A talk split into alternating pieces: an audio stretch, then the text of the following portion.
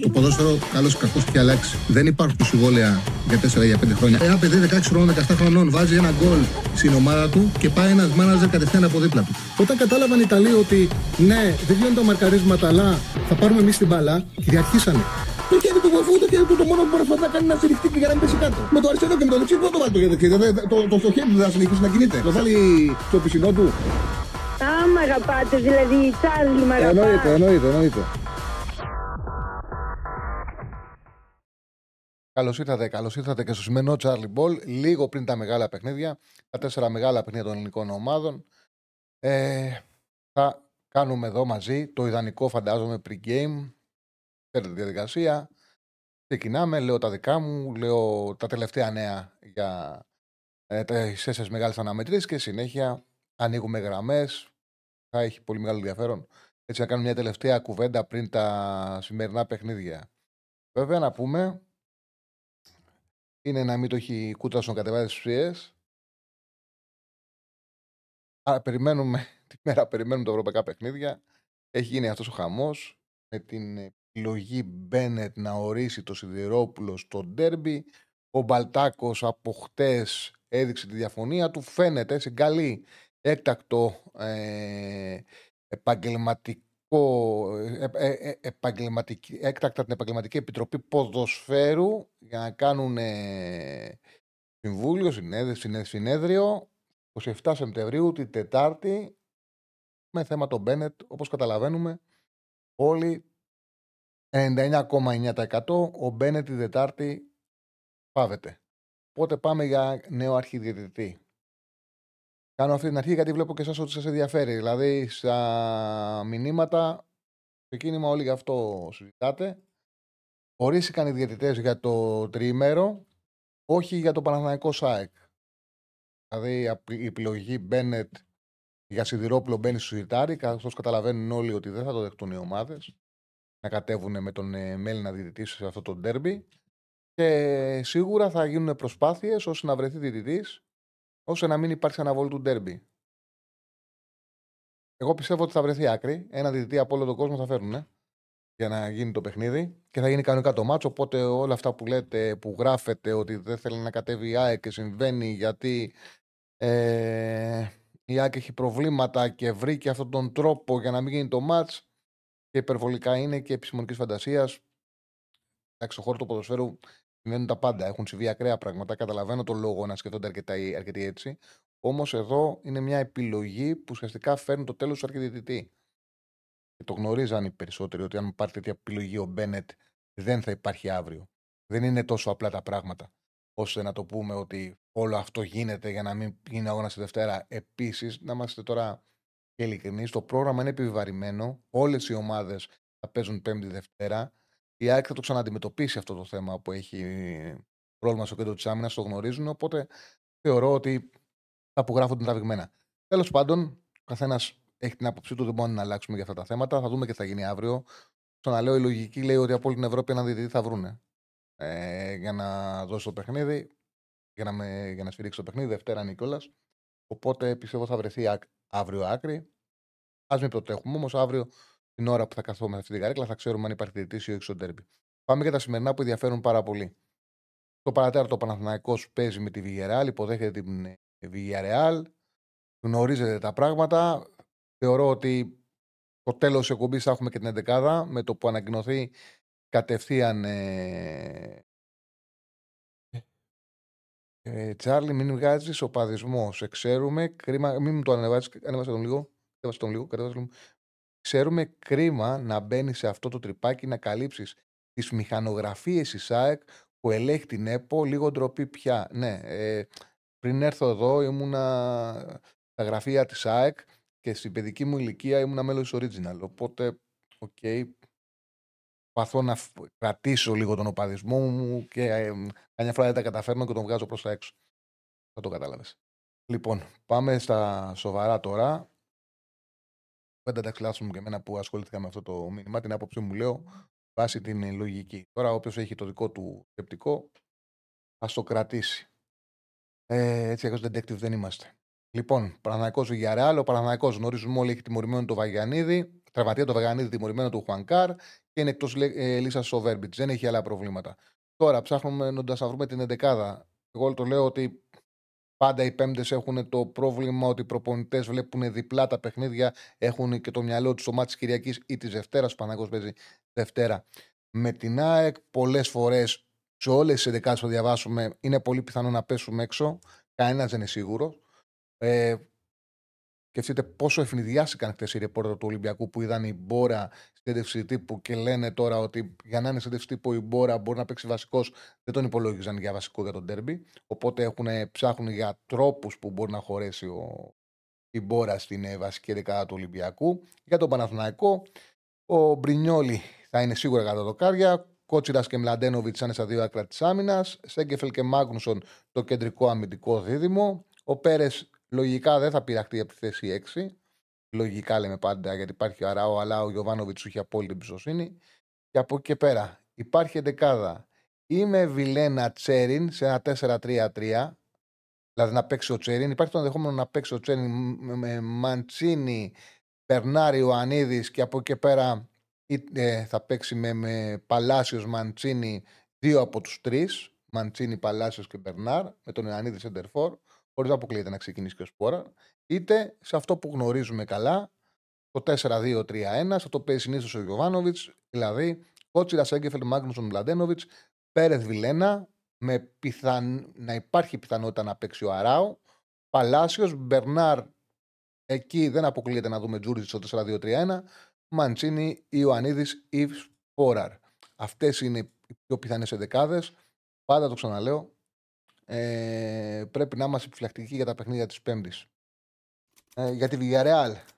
Η Villarreal γνωρίζουμε ότι είναι μια ομάδα η οποία η μεγάλη της αδυναμία, το έδειξε και με την Αλμερία, το συζητάγαμε και τις προηγούμενες μέρες, είναι ότι όταν της κλέψεις την μπάλα, της δημιουργείς φάσεις στον χώρο. Δημιουργείς αντιπιθέσεις. Αυτό το έχει δίκιο ο Γιωβάνοβιτς. Θα προσπαθήσει να χτυπήσει εκεί. Γι' αυτό το λόγο έχω και την δεκάδα με τον Σέριν μέσα. Μέσα μια δεκάδα με πιο σκληρό κέντρο καθώς γνωρίζει ο προπονητής του Παναθηναϊκού ότι άμα της κλέψεις μπάλα τη Villarreal της δημιουργείς προβλήματα. Είναι, είναι στον ε, μεσοαμυντικά οι επιστροφές είναι προβληματικές. Το δίδυμο παρέχω καπουέ δεν είναι και το πιο γρήγορο. Ειδικά ο παρέχω παίζει στο κέντρο σε ένα κυματισμό 4-2-1-1, 4-4-2. Είναι αρκετά αργός. Είναι ένα δεκάρι ο οποίος κάνει καριέρα σε αυτό τον χώρο. Οπότε μαζί με τον Καπού καταλαβαίνετε ότι αν χάνεται η μπάλα, εκεί αν κλέβει, έχει κλεψίματα ο θα μπορεί με κάθε το τρέξιμο να βγάζετε επιθέσεις. Κάτι που έπαθε η Villarreal με την Αλμερία στο πρώτο μάτσο Πατσέτα, τον ε, πάγκο της ε, Villarreal δεν μπόρεσε να το αξιοποιήσει, δεν έκανε τις φάσεις γκολ. Αντιπιθέσεις είχε πάρα πολλές. Έχοντας δει το τεχνικό επιτελείο του Παναγού αυτό το παιχνίδι, είναι σίγουρο ότι θα προσπαθήσει να χτυπήσει στην ε, αντεπίθεση. Είναι δεδομένο ότι θα το κάνει αυτό. Η πιθανή εντεκάδα της ε, Villarreal είναι ο Ρέινα, ο Φόιτ με το Πεδράθα στα δύο άκρα της άμυνας, ο Μαντί με τον Κουένκα, το κεντρικό αμυντικό δίδυμο, Καπού Παρέχο, Πίνο Μπαένα, Ζεράρο Μουρένο, Σέρλοθ. Βέβαια πάντα έχουμε η γνώση ότι οι Ισπανικές ομάδες κάνουν και ένα ε, rotation καμιά φορά στα παιχνίδια του Europa. Είναι το πρώτο μάτς βέβαια. Και το πρώτο παιχνίδι του, του Πατσέτα, του προπονητή της ε, Villarreal στην Ευρώπη. Είναι ένας προπονητής ο οποίος είχε καριέρα στη Β' στη Γάμα Εθνική για πολλά χρόνια στην Ισπανία. Είχε δουλέψει στην Ουέσκα στην πρώτη κατηγορία που την είχε ανεβάσει ο ίδιος στην Ουέσκα. Πριν ε, δύο χρόνια τη στην Βαγιαδολίδ. Οι ομάδες δηλαδή παίζαν για την κατηγορία. Του δόθηκε Βιγεράλ με συμβόλαιο μέχρι το καλοκαίρι. Και σήμερα θα κάνει και αυτός την πρώτη του παρουσία στην, ε, στις ευρωπαϊκές διοργανώσεις. Πικίζουμε το επιθετικό δίδυμο. Ο είναι πάρα πολύ καλός striker. Παίζε πέρσι στην Σοσχεδάδ. Ο Ζεράρ Μορένο γνωστός, κινείται περιφερειακά του. Εκεί είναι το πρόβλημα γιατί αυτοί οι δύο παίκτες, όταν παίζεις με δύο επιθετικούς, δεν είναι μόνο το ότι μπορεί να σου κάνει στην επίθεση, είναι ότι είναι πιο εύκολο να σε πρεσάρουν. Είναι πιο εύκολο όταν έχει δύο επιθετικούς αντίπαλου να σου μαρκάρουν την πρώτη πάσα, να σου δυσκολέψουν το αμυντικό χαφ.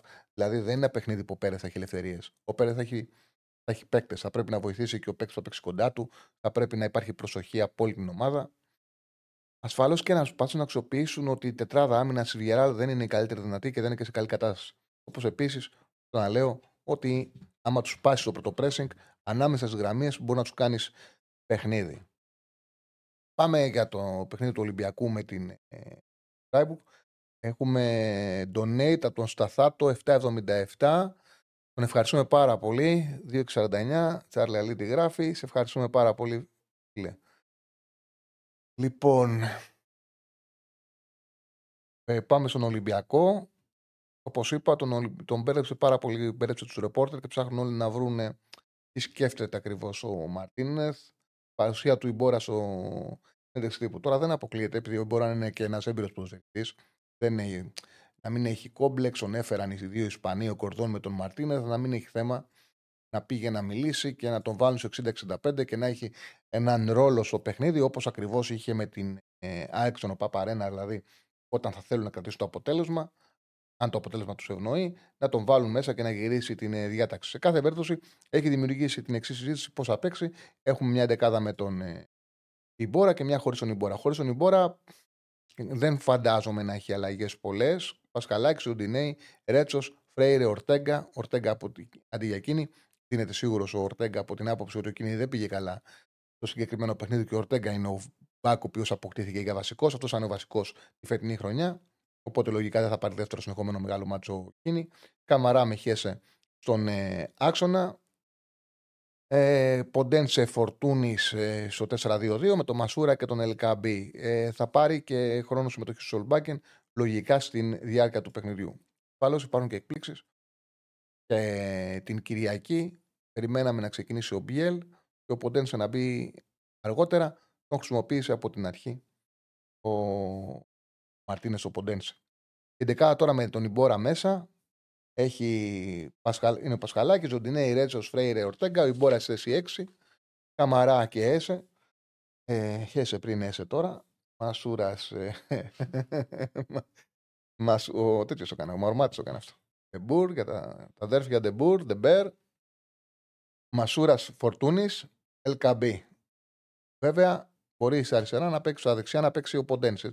Μασούρα ή Ποντένσε το 4-3-3. Ουσιαστικά θα πληρώσει, θα χάσει τη θέση του για να παίξει ο Ιμπόρα. Ένας από τους τέσσερις παίκτες που παίζουν ψηλά. Το πιο πιθανόν ένα από τους δύο εξτρέμ, ή ο Μασούρας ή ο Ποντένσε. Με το φορτούνι, έτσι όπως είναι αυτό το διάστημα, να μην υπάρχει λογική να είναι. Το δεύτερο πλάνο μπορεί να το δούμε έτσι εγώ στη διάρκεια του παιχνιδιού. Αν το δούμε στη διάρκεια, βέβαια, θα πρέπει να πηγαίνει καλά το παιχνίδι για τον Ολυμπιακό. Για την Φράιμπουργκ, τελευταία νέα είναι ότι ο, ο, ο Στόπερ Λίνχαρτ ο επιθετικός Χέλερ και ο μεσοεπιθετικός Φίλιπ έβγαλαν τη χθεσινή προπόνηση και είναι διαθέσιμοι. Τα ρεπορτάζ που διάβασα, μόνο ο πρώτος φαίνεται ότι μπορεί να είναι σε αρχικά πλάνα του Στράιχ. Ε, ο Γκρέγκοριτς ε, που βάλε πέρσι δύο γκολ ο φορ, καλό νέο για τον Ολυμπιακό, δεν προπονηθήκε ούτε χθες, είναι ουσιαστικά νοκάουτ. Από εκεί πέρα τα υπόλοιπα τα έχουμε πει. Ο αρχηγός, ο Γκιούντερ, αριστερός μπακ, είναι ε, εκτός. Θα παίξει δεξί μπακ αριστερά, έχουν πρόβλημα σε αυτό το χώρο στην Φράιμπουργκ. Ε, τιμωρημένος ο εφεδρικός στόπερ ο Γκούλντε με τα προβλήματα που έχουν δημιουργηθεί όμως είναι σημαντική απώλεια. Παραμένει ο Κέρεχ ε, ο επιθετικός εκτός. Επέστρεψε και ο αμυντικός χαφ ε, Κάιτελ στις προπονήσεις που έλειψε το Σάββατο. Θα είναι μια έξτρα λύση για τον ε, Στράιχ. Από εκεί και πέρα θεωρώ ότι ο Ολυμπιακός έχει τις ελπίδες του, έχει τις πιθανότητές του για το συγκεκριμένο παιχνίδι. Το έχουμε πει πάρα πολλές φορές. Δεν έχει καμία σχέση, μα καμία σχέση ο φετινός Ολυμπιακός με την ομάδα που πήγε Φράιμπουργκ και έκανε παρέλαση μέσα στο Καρεσκάκη και την ταπείνωσε αγωνιστικά. Ο Ολυμπιακός είναι πολύ καλύτερος, είναι πραγματικά καλή ομάδα. Βελτιωμένη ομάδα, δουλεμένη ομάδα με φυσική κατάσταση, με τρεξίματα. Το λίγο χρόνο που έχει δουλέψει ο Ματίνες με το επιτελείο του έχουν φτιάξει τη φυσική κατάσταση του Ολυμπιακού. Η Φράιμπουργκ έχει προβλήματα. Η ίδια ξεκίνησε με δύο νίκες στην ε, Bundesliga. Στην τρίτη αγωνιστική έφαγε 5 γκολ από τους Στουτγκάρδη. Άλλαξε το 4-4-2 ο Στράιχ και το ε, μετέτρεψε ένα 3-4-2-1. Το οποίο βάσει αποτελέσματος μπορεί να πει κανείς ότι δεν πήγε καλά με την Dortmund, έχασε 2-4. Όμως μέχρι το 83, μέχρι να μείνουν με παίχτη λιγότερο, πήγαινε πάρα πολύ καλά. Πήγαινε πάρα πολύ καλά η διάταξη και το παιχνίδι της Freiburg με την Dortmund. Ο Χέφλερ έκανε στο 83 μια ηλίθια ενέργεια, αποβλήθηκε. Μετά το πνίξε κιόλας ο Ατουμπόλο, ο τροματοφύλακα της, ο νεαρός 21 ετών, έκανε λάθος έξοδο και ε, έγινε το 2-3 και συνέχεια έφαγε και τέταρτο γκολ η Φράιμπουργκ και με 2-4. Η πιθανή εντεκάδα. Η πιθανή εντεκάδα των Ερμανών είναι ο, ο Ατουμπόλο κάτω από τα δοκάρια, 21 ετών. Δεν είναι τον Φέτμαν τον Ολλανδό που είχαν πέρσι. Δεν εμπνέει ασφάλεια. Τριάδα στον ε, κέντρο. Μυντική τριάδα Γκίτνερ, Μιντ και Λίνχαρτ. Σαλάι παίζει στο 3-4-2-1, παίζει δεξί, δεξί back half. Στο 4-4-2 παίζει δεξί εξτρέμ. Αυτός ήταν να φύγει το καλοκαίρι, έκανε εκπληκτική προετοιμασία. Τον κρατήσανε. Αυτή τη στιγμή είναι ο πιο φορμαρισμένος παίκτης της ε, Φράιμπουργκ. Όχι ο καλύτερος, ο πιο φορμαρισμένος. Όμως δεν είναι, δεν είναι back, είναι εξτρέμ. Και παίρνει πλευρά. ίσως εκεί ο Φορτούνης να βρει ελευθερίες αν κρατήσει το 3-4-2-1 ο προπονητής Φράιμπουργκ και δεν επιστρέψει στο 4-4-2. Τα αριστερά θα παίξει ο Κίμπλερ που είναι δεξί back όχι αριστερός back επιθετικό γενή και αυτός back Ο Χέφλερ σκληρό εξάρι στον άξονα με τον Εγκεστάιν που είναι και αυτός κεντρικός σκαφ με πιο επιθετικά, πιο δημιουργικά προσόντα. Ο Ντόαν δεξί εξτρέμ, κοντός, γρήγορος, καλός στο ένας με έναν, πάει στην τρίπλα. Θέλει προσοχή γιατί παίζει και εσωτερικά Θέλει, είναι ένα μπέρδεμα, θέλει προσοχή και ο καλύτερος παίκτης, ο Γκρίφο, καλός που κάνει καριέρα χρόνια στη Γερμανία και στη Φράιμπουργκ, το γνωρίζουν και από πέρσι φίλοι του Ολυμπιακού, έχει ποιότητα, έχει την ε, κλάση, τα εκτελεί όλα τα στημένα, έχει ε, δημιουργία και ενστάση. Είναι ο πιο επικίνδυνος παίκτης πάντα της Φράιμπουργκ, ο ποδοσφαιριστή με το μεγαλύτερο ταλέντο. Η κορφή της επίθεσης ασφαλώς δεν θα ξεκινήσει. Έχει, λείπουν και ο Γκρέγκοριτς και ο Χέλερ, οι δύο βασικοί που παίζουν 4-4-2. Ο Ανταμού που αποκτήθηκε το καλοκαίρι από τη Σάλσμπουργκ, πέρσι είναι, 22 χρονών. Πέρσι στην ε, Αυστριακή ομάδα είχε βάλει 10 γκολ στο πρωτάθλημα σε 28 παιχνίδια. Τον απέκτησε το καλοκαίρι 8 εκατομμύρια ευρώ έδωσε η διοίκηση της Φράιμπουργκ να τον αποκτήσει. Δεν έχει παίξει, 13 λεπτά έχει πάρει μόλις. Το πρωτάθλημα θα είναι η πρώτη ενδεκαδάτη εμφάνιση. Γρήγορο είναι Νιγηριανό, θέλει την προσοχή του. Εντάξει, ο... είναι καλό για τον Ολυμπιακό που δεν παίζει ο Γκρέγκοριτς, όμως δεν είναι έτσι αμελητέα ποσότητα. Πάμε τώρα στην ΑΕΚ που είναι ένα είναι ένα μπέρδεμα. Έχω διαβάσει, νομίζω ότι όλοι σας, όποιος ασχολείται με το τι συμβαίνει στην ΑΕΚ, έχει. Δεν ξέρω αν Στέφανε, είμαστε πάντα μαζί με τον Στέφανο Συναδεινό. Είναι πολύτιμη η προσφορά του σε ό,τι κάνουμε. Δεν ξέρω αν Στέφανε, εσύ, αν έχεις καταλήξει κάπου στο μυαλό σου, αλλά θεωρώ επειδή δεν το έχεις ψάξει, θα έχεις διαβάσει τα πάντα κι εσύ, έτσι. Για την 11η πιθανή 11η της ΑΕΚ.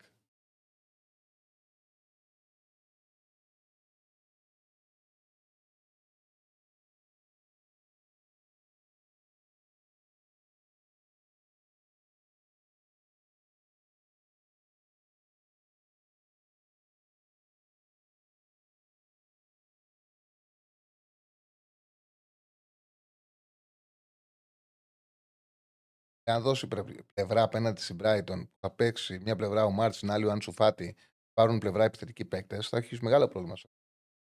Θα σου ανοίξουν την άμυνα. Δεν είναι, δεν είναι εύκολο να δώσει πλευρά σε εξτρέμ σε αυτή την ομάδα. Αλλά ok. Okay.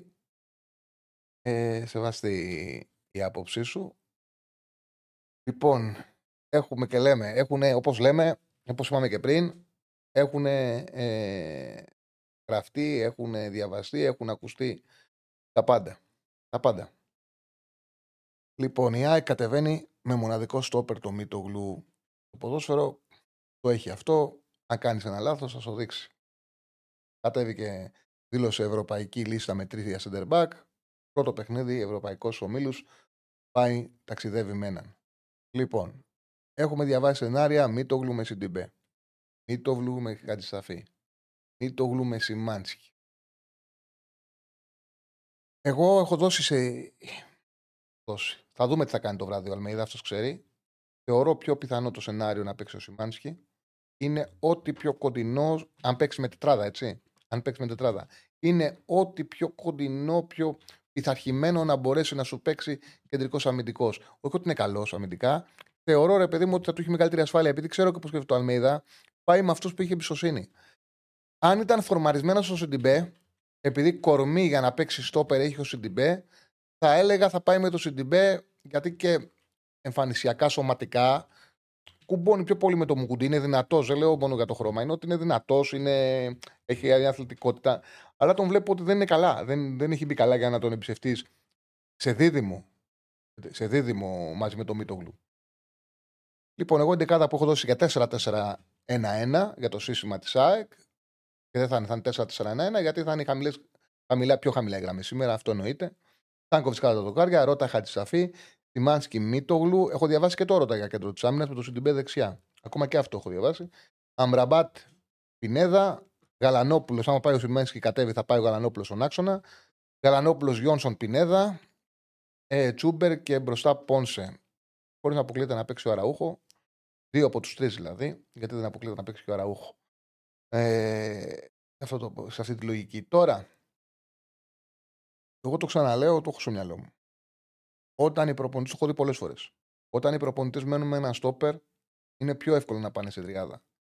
Δηλαδή, πιο επικίνδυνο είναι να πάρεις ένα χαφ για να του πεις παίξε με ένα στόπερ δίδυμο, παρά να πάρεις έναν back για να του πεις έλα center back, εδώ έχουμε κολόνα το Μίτογλου, έλα Σιντιμπέ, έλα δίπλα στο Μίτογλου. Έλα Χατζησαφή ή Μοχαμαντή, έλα δίπλα στο Μίτογλου. Παίξε στο χώρο σου δεξιά και αριστερά, θα έχετε το κεντρικό στόπερ, θα έχετε πιο λίγα μέτρα, θα παίρνετε βοήθεια από τους back.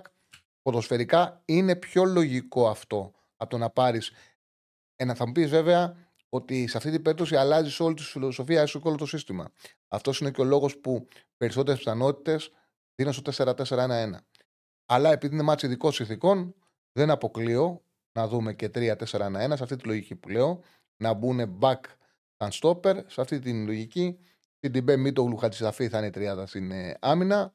Ο Ρότα θα πάρει τη δεξιά πλευρά. Στο Πινέδα θα τη δώσει την αριστερή και ο Χατζησαφή θα βγαίνει, θα, θα βοηθάει εκεί τον, ε, το Πινέδα. Σιμάνσκι Γιόνσον, Αμραμπάτ Τσούμπερ και μπροστά ή ο Αραούχο ή ο Πόνσε. Ένα 3-4-2-1 σε χαμηλά μέτρα. Τώρα διάφορες σκέψεις λέμε. Κανένα δεν ξέρει τι θα κάνει.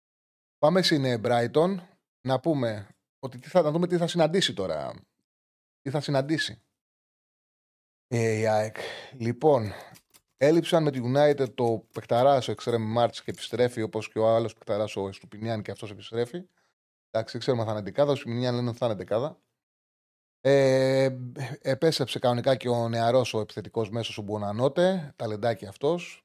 Είναι εκτός ο Ενσίσο, δεν έχει άλλα προβλήματα. Α, έχει μια τελευ... ε, πρόβλημα της τελευταίας ε, στιγμής. Ο Ντάνκ, ο Στόπερ και αρχηγός, ε, είναι πρόβλημα της τελευταίας στιγμής, είναι εκτός ο Ντάνκ. Οπότε, εκεί θα έχει μια αλλαγή στο κέντρο της άμυνας. Την κάναμε την αλλαγή εμείς ε, στο γράφημα; Ok, okay. ποιο βάλαμε σε του, Webster με, με τον Χέκε; Ναι, ok. Okay. Οπότε, ε, ο Φερμπρούγκεν είναι κάτω από τα δοκάρια. Θα παίξει ο αναματικό. Μίλνερ.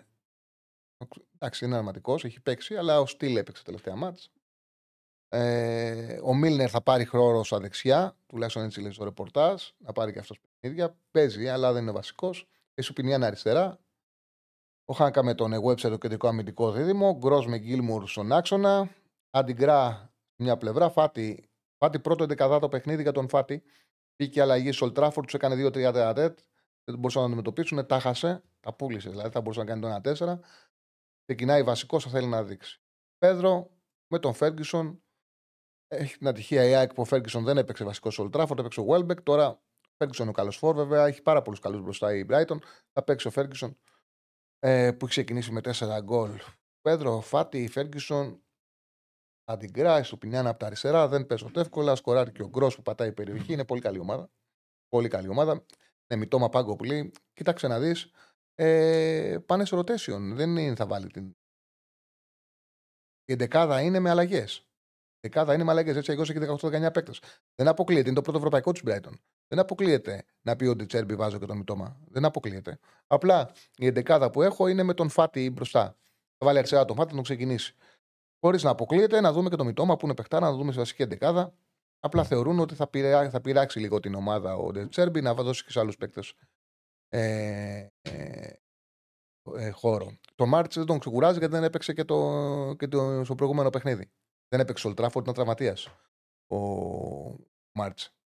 Μπήκε προπονήσεις, είναι διαθέσιμος, αλλά η λογική λέει ότι δεν θα τον χρησιμοποιήσει, δεν θα πάει στη λογική να τον φέρει από, με ένα προβληματάκι τραυματισμού, να τον βάλει με την ΑΕΚ. Έχουν πολύ μεγάλη σεζόν. Συνήθως δεν τους ε, πιέζουν τους ποδοσφαιριστές. Όταν δεν είναι 100% έτοιμα, έτοιμοι δεν τους ρίχνουν τώρα οι προπονητές στην 11 Γι' αυτό το λόγο τον έχω εκτός. Όλα τα ρεπορτάζ, το ξαναλέω, δίνουν ότι ο Φάτι θα κάνει τον τεπούτο του σήμερα στην 11 Έπαιξε αλλαγή, θα παίξει στην 11 Τώρα από εκεί πέρα, αν θα παίξει ένας από το μητώμα Μάρτς, οι 11 που έχω δει είναι εκτός και οι δύο. Θα δούμε. Καλό θα είναι για την ΑΕΚ. Αυτό βέβαια θα παίξει ο Πέντρο, θα παίξει ο Φέργκισον. Είναι σπουδαίοι παίκτες. Είναι δυσκολία όπως όλοι. Τώρα, να σου πω κάτι τώρα, να σα λέω 11 για τον Ελσίνκι, ούτε εγώ τους ξέρω, ούτε εσεί ξέρετε. Οπότε δεν υπάρχει λόγος, θα τους ζούμε με τον Πάοκ. Να πούμε τώρα για τον Πάοκ ότι ο Μάρκο Αντώνιο είναι ακόμα ανέτοιμος. Ο... Είναι ακόμα ανέτοιμος, οπότε δεν θα παίξει. Ο Σάσερ είναι εκτός λίστας. Να δούμε τώρα πιθανή εντεκάδα για του Πάοκ. Ο Ντεσπόντοφ θα ξεκινήσει όπως είπαμε και αναμένεται να ξαναδούμε τον Τζιγκάρα με το Σβάπ στο, στο δίδυμο στον άξονα. Κοτάρτσκαν κατά δοκάρια. Σίγουρα ο Κετζόρα θα πάρει τη μια πλευρά. Μπάμπα ή ο Ράφα Σουάρες είναι άλλη. Ο Νικό με τον Μιχαηλίδη. Μπορεί να αποκλείεται να παίξει ο Κουλεράκη, αλλά φαίνεται ότι θα δώσει παιχνίδι στο Μιχαηλίδη βασικού ξανά ο Λουτσέσκου. Ε, Σβάπ με τσιγκάρα όπως είπαμε, το κεντρικό αμυντικό δίδυμο. Ζήφκοβιτς, Μουρκ, Ντεσπόντοφ. Αν δεν παίξει ο Μουρκ, θα παίξει ο Κωνσταντέλια, αλλά φαίνεται ότι θα ξεκουραστεί ο μικρός. Έχει και ένα παραπτωματάκι από ό,τι λένε. Ε, μπορεί να παίξει ο Μουρκ βασικός. Και Τόμας στην κορφή της επίθεσης. Λογικά αυτή θα είναι η εντεκάδα του Πάουκ. Λοιπόν, αυτά από μένα. Μην σας κουράζω άλλο με προλόγους. Σας είπα πώ περιμένω να κατέβουν οι ομάδες. Πάμε σιγά σιγά να ανοίξουμε τις γραμμές. Να ανοίξουμε το τηλεφωνικό μας κέντρο. Είναι 5 και 30, πάει και 35. Ο Παναθηναϊκός σε 2 ώρες και ένα τέταρτο θα παίξει με τη Villarreal. Ο Πάουκ με την Ελσίνκη στις 10 Ολυμπιακός ε, με τη Φράιμπουργκ ή ΑΕΚ στο Μπράιτον. Οπότε περιμένω να ακούσω και τη δική σας άποψη. Πώς θα έχετε στο μυαλό σας ε, αυτά τα παιχνίδια; 2-10-22-05-444 το τηλεφωνικό μας κέντρο. Έχουμε καμία γραμμή; Δεν έχουμε, οπότε του καλέσει θα βγει κατευθείαν 2-10-22-05-444 το τηλεφωνικό μας κέντρο. Ο Κάλεντς, ε, ναι, δεν είπα ότι είναι τραυματίας, δεν έχει μπει στη λίστα ο Κάλεντς. Ε, το πάκι παραδρομής. Ο Κάλεντς δεν είναι στη λίστα. Ναι. Ε, τον απέκτησε δύο-τρεις μέρες μετά. Είχε κλείσει η λίστα, αφού είπα ότι έχει κάνει. Όσο λένε, στην ευρωπαϊκή λίστα η ΑΕΚ ε, δήλωσε τρεις παίκτες. Ε, πάλι άρχισε πρωινό ο Ντέλιας, δεν ξέρω. Αλλά κάτι έχει μια δυσροπήσει ο, ο, ο Ρουμάνος μαζί του. Κάτι. Το Άρης δεν είναι εκφορμαρισμένος, δεν ήταν καλός με τον Άρη, δεν είναι σε καλή κατάσταση ο Κωνσταντέλια, δεν έχει ξεκινήσει όπως πέρσι, χωρίς να σημαίνει τίποτα για την αξία του ότι δεν μπορεί να το γυρίσει. Άμα φάσει πεντάρα σήμερα όμως με το Παναγός με ψυχολογία στα τάρταρα, κάτσε. Το βάλε, τα βάλες στα πέντε εσύ, κάτσε να φάει πεντάρα. Αν φας πεντάρα, θα δούμε. Ε, για, αυτού, για αυτούς τους λόγους λέει παίζει μπάλα παντού η ΑΕΚ λέει ο φίλος που γράφει 21 πάμε, πάμε αεκάρα ε, λοιπόν τι κάνει ο Ντέλιας λέει παίζει προ μέχρι τα χαράματα, δεν ξέρω, παιδιά. Τι κάνει ο Κωνσταντέγια. Εντάξει, θα δούμε. Θα δούμε. Μπορεί και να παίξει σήμερα, αλλά φαίνεται ότι έχει ένα παραπτωματάκι. Και ο Λουτσέσκου σκέφτεται να το ξεκινήσει. Άκουσα γραμμή. Έχω δύο γραμμές. Ναι. Ωραία, πάμε στους φίλους που καλέσανε. Πάμε στο πρώτο. Γεια σου, Σάρλι. Γεια σου, Λέμου. Καλησπέρα, Κώστας από Αθήνα, εκτζής. Γεια σου, Κώστα. Ε, όχι πολύ αισιοδοξία σήμερα ε, αλλά χωρίς να πειράζει γι' αυτό απόλυτα. Είναι, ε, ε, ε μου ακούστηκε, χθες μου ακούστηκε, σαν ε, από εκλογικό κέντρο, από κόμμα που έχει βγει το exit poll και έχει καταλάβει ότι χάνει. Που βγαίνει και λένε συγκρατημένη αισιοδοξία και τους βλέπεις ότι είναι... όχι, όχι, όχι συγκρατημένη αισιοδοξία, απλά εγώ το βλέπω λίγο πιο, πιο συνολικά, να σου πω την αλήθεια το έργο. Και έτσι πρέπει, και έτσι πρέπει. Γιατί δεν πρέπει να ξεχνάμε που ήμασταν πρόπερση. Πέρυσι ζήσαμε μια σεζόν που ήταν πέρα από τα καλύτερα μας όνειρα. Το να πιστεύεις ότι θα μπορέσεις να συνεχίσεις το ίδιο, στον ίδιο ρυθμό για παραπάνω από ένα χρόνο ενώ δεν έχεις τα, τα θεμέλια είναι και λίγο τοπικό κατά την άποψή μου. Κοίταξε, Οπότε, να σου πω κάτι. Να σου πω κάτι. Πρόγραμμα. Δεν πιστεύω ότι είναι τοπικό. Από την άποψη είναι εξής. Η ΑΕΚ μπήκε σε νέο γήπεδο. Η ΑΕΚ βρήκε πραγματικά καλό προπονητή. Η ΑΕΚ φέτος, σε αντίθεση με το προηγούμενο πρωτάθλημα που είχε πάρει, μεγάλωσαν πάρα πολύ, αυξήθηκαν πάρα πολύ τα έσοδα, πολύ τα έσοδά της. Οπότε πιστεύω εγώ ότι θα μπορούσε να έχει διαχειριστεί το καλοκαίρι της καλύτερα. Ε, αυτό βέβαια δεν σημαίνει ότι πρέπει να ε, αρθεί η εμπιστοσύνη από τον προπονητή, από το επιτελείο του ή από τη διοίκηση ή ότι ο κόσμος θα πρέπει να γκρινιάζει ή να υπάρχει έτσι, μια αρνητική ενέργεια, μια αρνητική ατμόσφαιρα. Γιατί το ξα... η γκρίνια φέρνει γκίνια.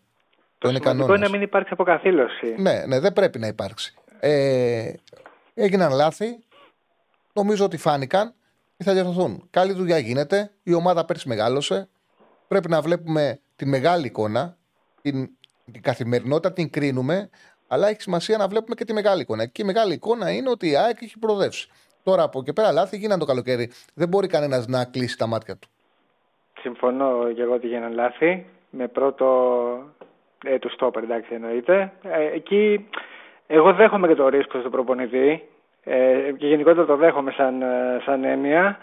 Ε, απλά από ένα σημείο και μετά θα ήθελα λίγο να, ασφαλίσει, να διασφαλίσει περισσότερο λίγο την κατάσταση. Να μην κυνηγάει κάτι ας πούμε πολύ δύσκολο ενώ βλέπει ότι υπάρχει το κενό. Και το δεύτερο μεγάλο, και, μεγάλο λάθος είναι ότι νιώσαμε όλοι εμείς οι ότι δεν εκμεταλλεύτηκε λίγο το momentum που δημιουργήθηκε με τη περσινή χρονιά ώστε να χτίσει κάτι ακόμα καλύτερο. Ε, Παρ' όλα αυτά έχουμε εμπιστοσύνη και πιστεύουμε ότι δεν κρύβεται κάποιο σκοτεινό σχέδιο πίσω από αυτές τις επιλογές. Για κάποιο λόγο γίνανε και μακάρι ας πούμε, στο τέλος να δικαιωθεί και ο Αλμέιδα και η διοίκηση. Για το φίλο που ρωτάει ποιο είναι το τηλέφωνο, αυτό που φαίνεται πάνω από την καράφλα μου είναι ραδιοταξί. Είναι τηλέφωνο ραδιοταξί. Δεν έχει καμία σχέση με τι εκπομπής. Αυτό είναι το τηλέφωνο. 22.05.444. Γιατί το γράφουμε. 22.05.444. Συνέχισε, ε, Ωραία, ναι, ναι, δεν πειράζει.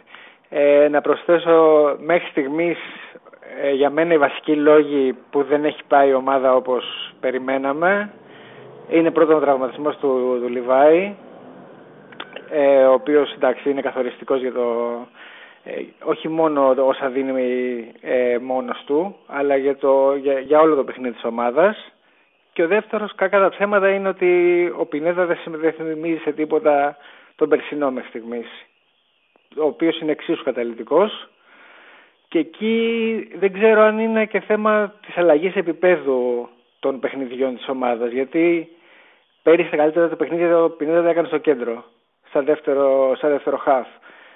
Ε, με τους αντιπάλους που αντιμετωπίσαμε μέχρι στιγμής στην Ευρώπη είναι, είναι δύσκολο να πας χωρίς σημάνση Γιόνσον. Και να πας με δύο και να είναι ο Πινέδα ο ένας και, και ο μπροστά του να μην είναι ο περσινός Αραούχο. Γιατί ναι. προς πέρσι ο Αραούχο ήταν ένας αμυντικός σκαφ μπροστά από τους δύο. Φέτος δεν υπάρχει και αυτό. Οπότε να είναι δύσκολο και αναγκάζεται ο Αλμίδα να τον πηγαίνει αριστερά, να τον πηγαίνει. τον αλλάζει. Αριστερά δεν είναι όμως όπως είναι στο κέντρο. Δηλαδή η επίδραση στο παιχνίδι δεν είναι. Και αυτό, δεν είναι τόσο αυτό νομίζω ότι ναι. αποσυντονίζει γενικά όλη την ομάδα. Σαν νιώθουν και οι υπόλοιποι ότι κάτι λείπει από το κέντρο που πέρυσι είχαμε βασιστεί πολύ σε αυτό. Ε, πιστεύω να βρει και αυτά τα πατήματά του λίγο ίσως και το θέμα με το, με το κύπελο που έπαιξε με την εθνική να τον έχει επηρεάσει. Πάντως ξέρεις κάτι, ξέρεις κάτι.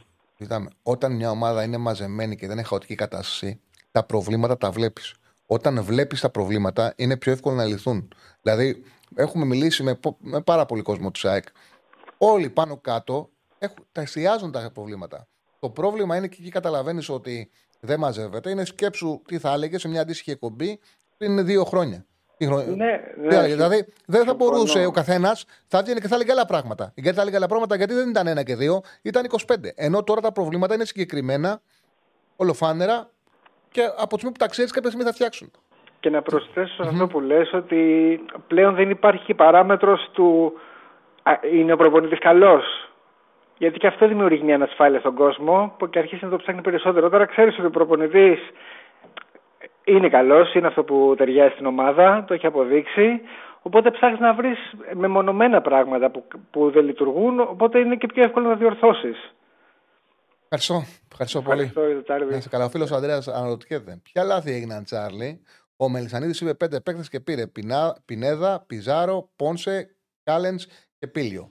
Φίλε μου, ο Κάλενς τον πήρε από τη στιγμή που είχε δηλωθεί η παίκτη στην Ευρώπη. ήρθε πάρα πολύ αργά. Το γεγονός ότι δήλωσε τρία στο περιάκι, είσαι εξή, Το γεγονός ότι δήλωσε τρία στο περιάκι δεν είναι λάθος. Εσύ μπορείς να καταλάβω ότι μπορεί να θεωρείς, να μου πεις, το δέχομαι. Ο Σάνκοβιτς και ο Αθανασιάδης είναι τερματοφύλακες σε επίπεδο ΑΕΚ. Για μένα είναι χειρότερη από τον Πρινιόλη, χειρότερη από τον Πασκαλάκη, χειρότερη από τον Κοτσάρσκι. Αλλά αυτό είναι μια συζήτηση που μπορώ να δεχτώ ε, κάποιος να έχει την αντίθετη γνώμη, δεν θα τσακωθούμε. Μπορεί να μου πεις ότι με Μοχαμαντή Χατσαφή με μια χαράς αριστερά. Με Ρώτα Σεντιμπέ με μια χαράς στα δεξιά. Με Γιόνσον με μια χαράς σε σύξη. Λέω προθέσει, κάποιες από αυτές θα μπορούσε να πάρει καλύτερος η ΑΕΚ. Όμως γίνεται να μην καταλαβαίνεις ότι δεν, όταν είναι λάθος που βγήκε η λίστα με τρεις στόπερ. Ακόμα και το ότι είναι τέσσερις στόπερ, ακόμα και να ήταν ο Κάλεν μέσα στη λίστα. Ότι είναι τέσσερις στόπερ, δεν καταλαβαίνεις ότι είναι μικρός αριθμός. Ειδικά όταν ο Βίντα ξέρεις ότι βγάζει προβλήματα τραυματισμών. Αλλά και να ήταν και οι δύο Σούπερμαν. Είναι μικρός αριθμός στι τέσσερις στόπερ. Έγιναν λάθη. Δεν λέει, λέω ότι έγιναν ποδοσφαιρικά εγκλήματα. Εγκλήματα δεν γίνονται. Η ΑΕΚ όντως έκανε και σωστά πράγματα. Πήρε τον, ε, τον Πινέδα, τον κράτησε τον Πινέδα, τον έκανε δικό του που έπρεπε να τον κρατήσει. Έκανε τη μεταγραφή. Δεν έδωσε παίκτες. Πολύ σημαντικό το δεν έδωσε παίκτες. Πήρε striker ακόμα έναν τον Πόνσε. Έκανε πράγματα. Όμως υπήρχαν και παραλήψεις. Δεν μπορείς αυτό να το αμφισβητήσει. Λοιπόν, πάμε στον επόμενο. Χαίρετε. Έκανε πράγματα. Όμως υπήρχαν και παραλήψεις. Έλα, φίλε μου. Έλα, Τσαρλί, Δημήτρη Σάικ από Ζουρίχη. Τι κάνεις; Μια χαρά, φίλε. Ε, λοιπόν, θα σου πω γιατί δεν θα χάσει η ΑΕΚ σήμερα. Μακάρι, μακάρι. Δεν, Δεν έχω έχει ούτε εγώ χάσει χαμένη από χέρι. Δεν έχει χάσει ποτέ 21 Σεπτέμβρη. Έλα. Ναι. Πόσα Διάβασα μάτια, ένα δηλαδή άρθρο. τι τσατσικό έχεις; Είναι 10 παιχνίδια. Έχει 9 νίκες και μία ισοπαλία. Καλά, εντάξει, προφανώς αυτό τώρα είναι, ξέρεις, τώρα θα σπάσει σίγουρα, εγώ πιστεύω. Ωραία Για ερώτηση πλάκα ο του λέω. Στέφανος. Πόσα από αυτά είναι στην Ευρώπη, ξέρεις; Ε, κοίτα, από ό,τι βλέπω, τα περισσότερα είναι, δεν είναι ευρωπαϊκά. Είναι, είναι Ναι. στην Ελλάδα, είναι χώρια. Ε, οπότε, ναι, μάλλον. Ε, Όχι, εντάξει, το κάνω. ωραίο είναι, θα το έχουμε. Άμα γίνει και τίποτα, θα πούμε ότι δεν χάνει ποτέ 21 Σεπτέμβρη. ΑΕΚ. Θα το γράψουμε στο μερολόγιο να το ξέρουμε. ναι. Να σου πω, βλέπω κάποιο, ο- νομίζω ο ρεπόρτερ της ΑΕΚ ε, που μίλησε στα παιδιά στους Μουτσάτσους πιο, πιο πριν σήμερα. Ναι. Ε, είπε ότι θα βάλει στην κορυφή τον ε, Πόνσε. Έγραφα, δεν το άκουσα, ε, αλλά από ό,τι είδα μια δεκάδα με τον Πόνσε, δεν έδωσε. Ε, Στέφανε. Πάντως είναι πολύ πιθανό να παίξει ο Πόνσε. Δηλαδή, εγώ τις περισσότερες δεκάδες που είδα, Πόνσε δώσανε. Αυτή είναι η δεκάδα που έδωσε ο Γεωργίου. Για να τον Ε; βάλει πιο μετά τον, ε, τον ε, Ριβάη, έτσι, να μην το ξεκινήσει, δηλαδή με αυτό το σκεπτικό φαντάζομαι. Ο Λιβάη δεν θα ξεκινήσει. Ο Λιβάη δεν νομίζω ότι μπήκε αποστολή για να παίξει. Τον πήρε μαζί αποστολή. Δεν πιστεύω ότι θα ρισκάρει με μάτι της Δευτέρας να τον έβαλει. Έτσι πιστεύω εγώ. Έχει βάλει τον Χατζησαφίδη είναι κεντρικό αμυντικό με τον Μίτογλου. Ε, Σιντιμπέ δεξιά. Σιντιμπέ δεξιά. Όχι, ρώτα. Μοχαμαντί αριστερά. Σιμάνσκι με Γιόνσον. Ε, Πινέδα αριστερά. Άμραμπατ, Ζούμπερ και Πόνσε. Αυτή είναι η δεκάδα του Γεωργίου. Ναι, δίνει στην ουσία αυτό που παίζει, δηλαδή όχι αυτό το, το 5 που λέγαμε την άλλη φορά που σου είχα πάρει. Δηλαδή εγώ, 30. εγώ, εγώ πάντως πιστεύω ότι θα βάλει σε αυτό- στο δίδυμο, θα βάλει, αν πάει με δίδυμο, θα βάλει Σιμάνσκι αμυντικό. Και θα περάσει ο Γιώργος στον αμυντικό χαφ. Θα δούμε. Τον ε, Γαλανόπουλο αμυντικό χαφ. Θα δούμε. Ναι. ναι, εντάξει, νομίζω και, και η επιλογή Χατζαφή δεν είναι κακή όπως είχα πει την άλλη φορά που σου είχα πάρει. Αλλά Ούτε, εντάξει, ούτε, είναι και ο ούτε, Σμάνσκι. καλή, ούτε καλή όμως. Ε, ναι, εντάξει. Τώρα κοίτα, οποιαδήποτε επιλογή ε, η οποία δεν έχει έναν ε, ξέρεις, που παίζει κανονικά σε εκείνη τη θέση, ε, εντάξει δεν είναι καλή σίγουρα. Δηλαδή και ο Σιμάνσκι τώρα είναι επιλογή ανάγκης. Ε, εντάξει, δεν ξέρω, ναι. Ε, αυτό και για να δούμε τα παιχνιδάκια θα έχουν ενδιαφέρον σήμερα και, και χάρηκα και θα τα πούμε. Και εγώ Καλή φίλε μου συνέχεια. χάρηκα. Σε ευχαριστούμε πάρα πολύ. Λοιπόν, είμα, έχουμε κόσμο σήμερα πολύ, λογικό. Κομπάρα έχουμε. Λοιπόν, όχι εντάξει, έλεγα εννοούσα λογικό γιατί είναι και μέρα παιχνιδιού. Και κομπάρα έχουμε. Ε, κάντε εγγραφές, παιδιά, κάντε like. Κάντε like, κάντε εγγραφές. Τι άλλο πρέπει να κάνουν. Το like και εγγραφές, αυτά δεν χρειάζεται. Πρέπει οπωσδήποτε να κάνουν εγγραφή. Ε, έχουμε βάλει ένα στόχο να φτάσουμε τις 200.000 εγγραφές μέχρι 4 Οκτώβρη Και αν το καταφέρουμε αυτό, τότε θα βγάλουμε εκπομπή με Μπογρίνιο για το πίτσι πίτσι με, μετά το τέλος της ε, αγωνιστικής ε, στη EuroLeague. Παρασκευές. Οπότε δεν μπορείτε να κάνετε αυτό το κακό στον εαυτό σας. Έτσι.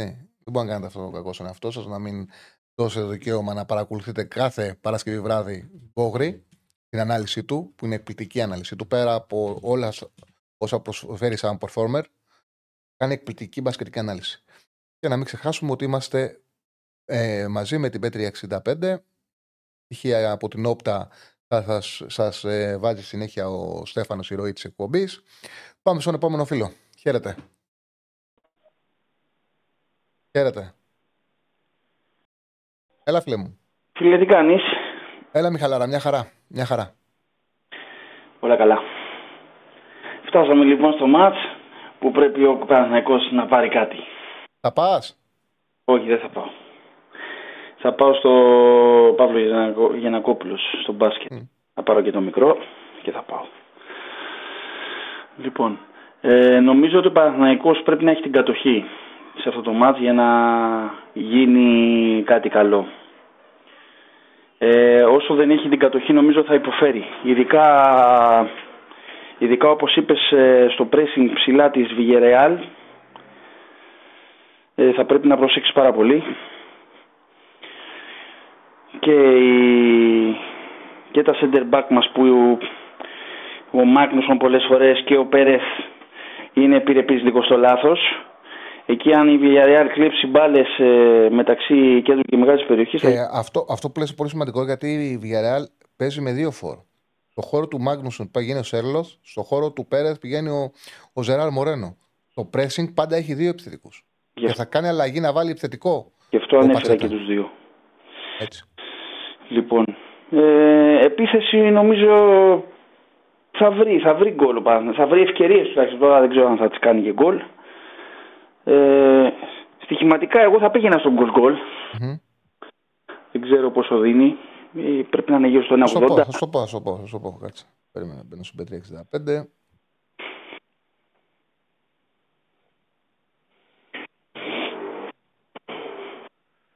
Λοιπόν, γκολ γκολ, ε.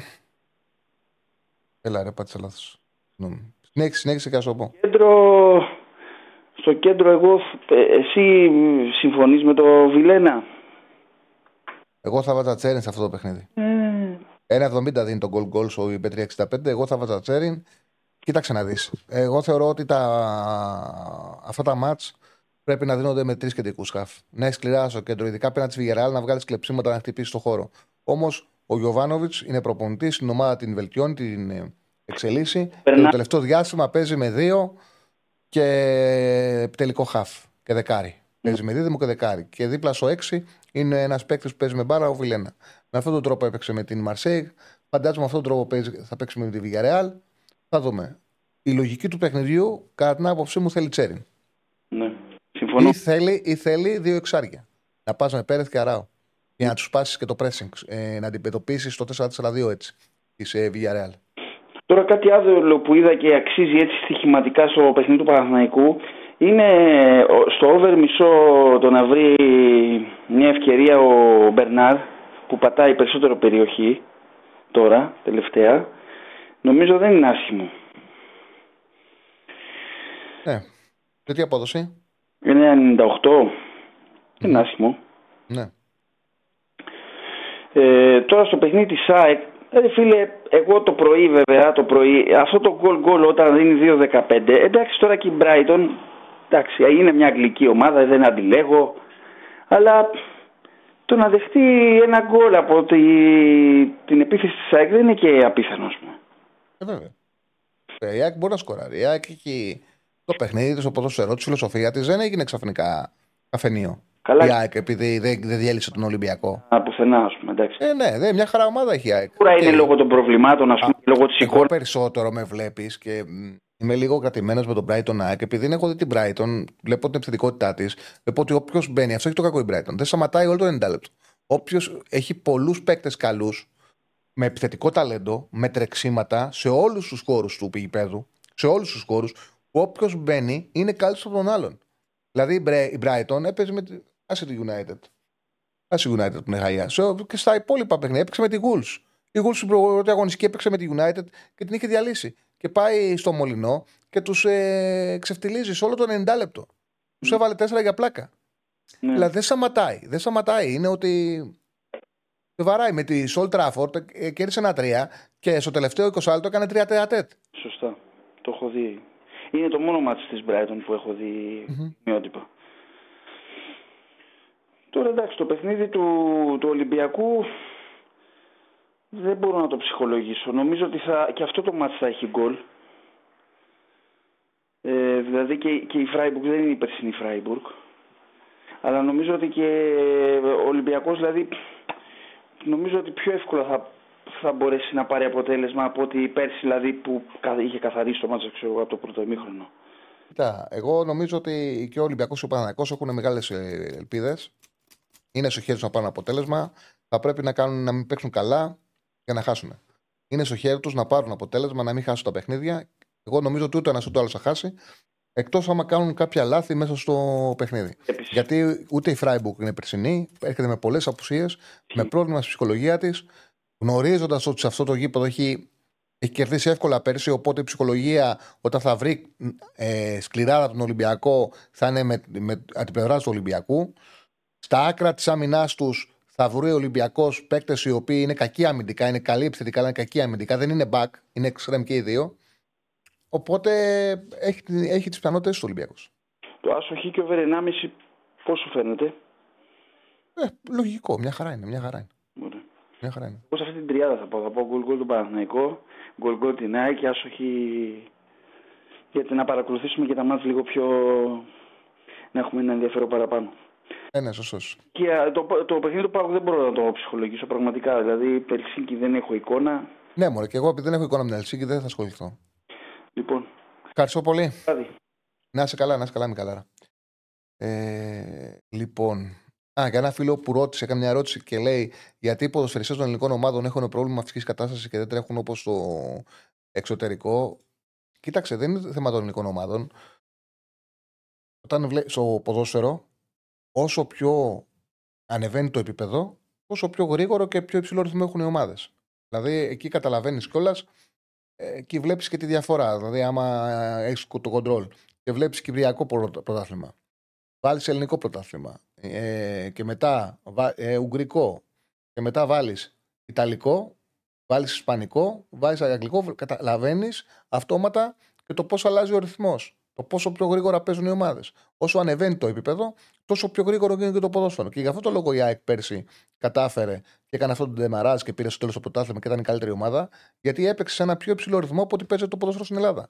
Αυτή η ταχύτητα ήταν που της έδωσε και το πολύ μεγάλο πλεονέκτημα. Γιατί μπόρεσε και έπαιζε γρήγορα, κρατώντας την ισορροπία της. Γιατί πολλές φορές, αν προσπαθεί να παίξει γρήγορα και σαν οργάνωτο, χάνεις την ισορροπία σου. Όμως όταν το διδαχτείς σωστά και παίξει γρήγορα κρατώντας την ισορροπία σου, όπως το έκανε πέρσι η ΑΕΚ, πας πιο ψηλό επίπεδο. Οπότε δεν έχει να κάνει θέμα τόσο πολύ με τους Έλληνες ποδοσφαιριστές, έχει να κάνει θέμα ότι ε, είναι θέμα επίπεδου.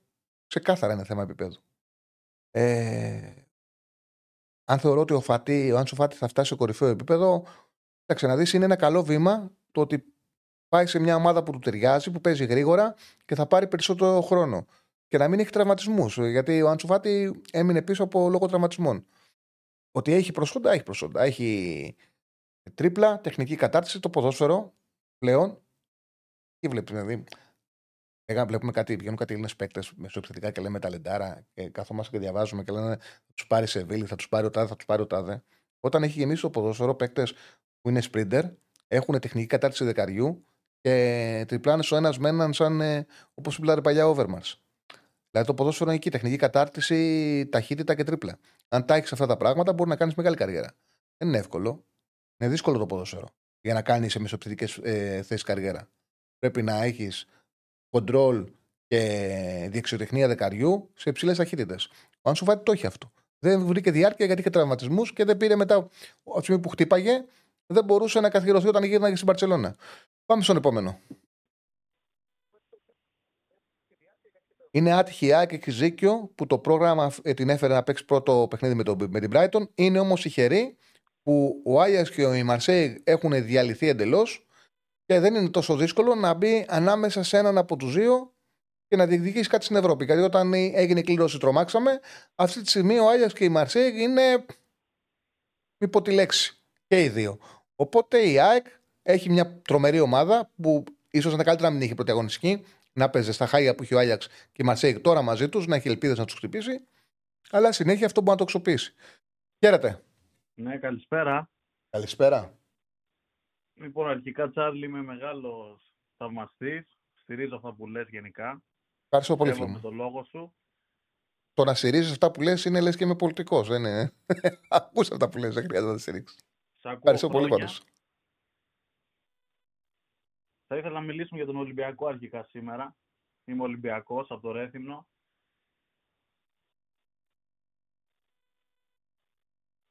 Ναι, σε ακούω, φίλε. Ναι, πεντακάθαρα. Ωραία. Εγώ πιστεύω ότι ο Ολυμπιακός δεν είναι καμία σχέση από πέρυσι. Είναι πολύ καλύτερος. Η Φράιμπουργκ είναι πεσμένη. Και είναι ευκαιρία σήμερα να δείξει ότι μπορεί το κάτι παραπάνω στον όμιλο. Ναι. Είναι ευκαιρία όντως. Δηλαδή δεν νομίζω η Φράιμπουργκ να είναι έτσι όλη τη χρονιά. Θα φτιάξει. Πάντα το φτιάχνει προς το τέλος και βγαίνει Ευρώπη. Τα τελευταία χρόνια. Ναι, τα τελευταία χρόνια είναι βγαίνει στο Europa. Ναι, δηλαδή ναι, ναι, πάντα το πηγαίνεις στην Ευρώπη. Όχι, είναι ομάδα με τον ίδιο προπονητή το 2011, μαζεμένη με αρχές που τώρα έχει σημαντικές απουσίες και ψυχολογικό πρόβλημα γιατί έχει φάει 9 γκολ στα τελευταία δύο μάτς. Και παίζει και ο νεαρός τερματοφύλακας που είναι πολύ σημαντικό γι' αυτό. Ο οποίος με την Dortmund ήταν ε, πολύ χάγια. Πολύ χάγια. Αν και ο προπονητής είπε χθες δηλώσει ότι τον υποστηρίζει 100%, πιστεύεις σε αυτόν και τέτοιες δηλώσεις έκανε είναι ο Ατουμπούλου. Κοίταξε να δεις, όταν πας να βγάλεις τον το φλέκα, είναι 21 χρονών, χωρίς εμπειρία, είναι φυσιολογικό ότι κάποια μάτσα θα χάσει από αυτόν. Δεν γίνεται αγίο. Δεν γίνεται αγίο. Όχι, σε οποιαδήποτε μεσοαμυντική θέση, αν πας να βγάλεις παίχτη, θα χάσεις παιχνίδι από αυτόν. Ο Βαγανίδης, για παράδειγμα, που είναι δεξιμπάκ, ο Παναθανικό πέρσι έχασε πρόκληση στο κύπελο από το Βαγανίδη. Έφταιγε και στα δύο γκολ. Θα γίνει. δεν γίνεται, δεν γίνεται να βγάλει. Αγιώ να βγάλεις παίχτη αμυντικά δεν γίνεται. Δεν γίνεται. Είναι υποχρέωσή σου. Απλά στην Ελλάδα δεν έχουμε αυτή την κουλτούρα. Το βλέπουμε και αυτό που βλέπουμε το, το κρίνουμε λες και το σήμερα είναι τα πάντα. Δεν είναι το σήμερα τα πάντα. Αυτό πρέπει να καταλάβουμε, δεν καταλαβαίνω στην Ελλάδα. Ότι αυτό που βλέπουμε τώρα δεν είναι όλη η ζωή. Ε, Χρειάζεται να περιμένεις τη διάρκεια. Δεν έπρεπε να γίνεται στην Ελλάδα. Είναι σωστό δηλαδή πρότυπο. Θα πρέπει να στηρίζονται οι νέοι και. Ακόμα και αν μπορεί να χάσει κάποιο βαθμό, ας πούμε. Όμως ο Στράιχ που το κάνει είναι από το 2011. Έπεσε δύο φορές και τον κρατήσανε. Οπότε μπορεί να το κάνει. Μπορεί να τον βλέπει να τρώει αυτό το γκολ που έφαγε με την Dortmund και να πει σε στηρίζω. Εδώ, άμα ε, ένας προπονητής έχει το μάτσο 2-1 και χάσει 2-4 και έχει ένα 20 χρονών να το φλέκα και του πνίξει τον γκολ, ξέρει ότι άμα του ξαναπλήξει αλλά 2 έχει φύγει. Οπότε τι να προλάβει να στηρίξει. Ξέρεις, σου λέει, παίρνει τηλέφωνο τη διοίκηση και λέει: Έχουμε κανέναν έμπειρο τριαντάρι να πάρουμε. Έχουμε αυτόν. Ναι. Παίρνουμε κανένα βαρύ αργό. Όλοι μεγάλοι είναι τερματοφύλακες. Ε, ναι, έτσι, έτσι πάει, μου, έτσι πάει. Δεν είναι. 30 plus τουλάχιστον δηλαδή. Δεν υπάρχει, δεν, άμα δεν έχει χρόνο ο προπονητής, αν δεν έχει ο προπονητής δυνατότητα να κάψει και μια χρονιά, να κάνει και να μην του βγει μια χρονιά, ρε παιδί μου, αλλά να ξέρεις ότι ο Αλμέιδα τώρα. Ο Αλμέιδα είναι προπονηταράς. Είναι δυνατόν να κρίνονται όλες οι επιλογές σου. Υπάρχει άνθρωπος που δεν κάνει λάθος. Όμως ο Αλμέιδα πρέπει να έχει το δικαίωμα και μια χρονιά να μην τα πάει καλά. Έτσι είναι. Και δύο, ο Κλοπ. Κλοπ, Κλοπ πήγε, έχει καμιά σχέση η που ανέλαβε με τη Λίβερ που δημιούργησε. Ε, η Λίβερπουλ τώρα δύο χρόνια έχει πέσει πολύ. Αυτό τα τελευταία δύο χρόνια έχει πέσει, δεν είναι ίδια.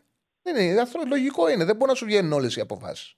Δεν μπορεί επειδή πήρε στο Μανέ και έκανε ό,τι έκανε και επειδή πήρε στο Σαλάχ και τον έκανε στο Σαλάχ που ήταν ένας παίκτης που είχε φτάσει να παίζει στη Ρώμα και τον έκανε στο καλύτερο παίκτη να συζητάμε αν είναι ο καλύτερος παίκτης του κόσμου και ήταν μόνιμα στους τρει-τέσσερι καλύτερους παίκτες του κόσμου και πέταγε. Και έφτιαξε αυτή τη τριάδα με το Φιρμίνο που ήταν δεκάρις η Χοφενχάιμ όλες οι επιλογές να λειτουργούν με τον ίδιο τρόπο. Δεν γίνεται.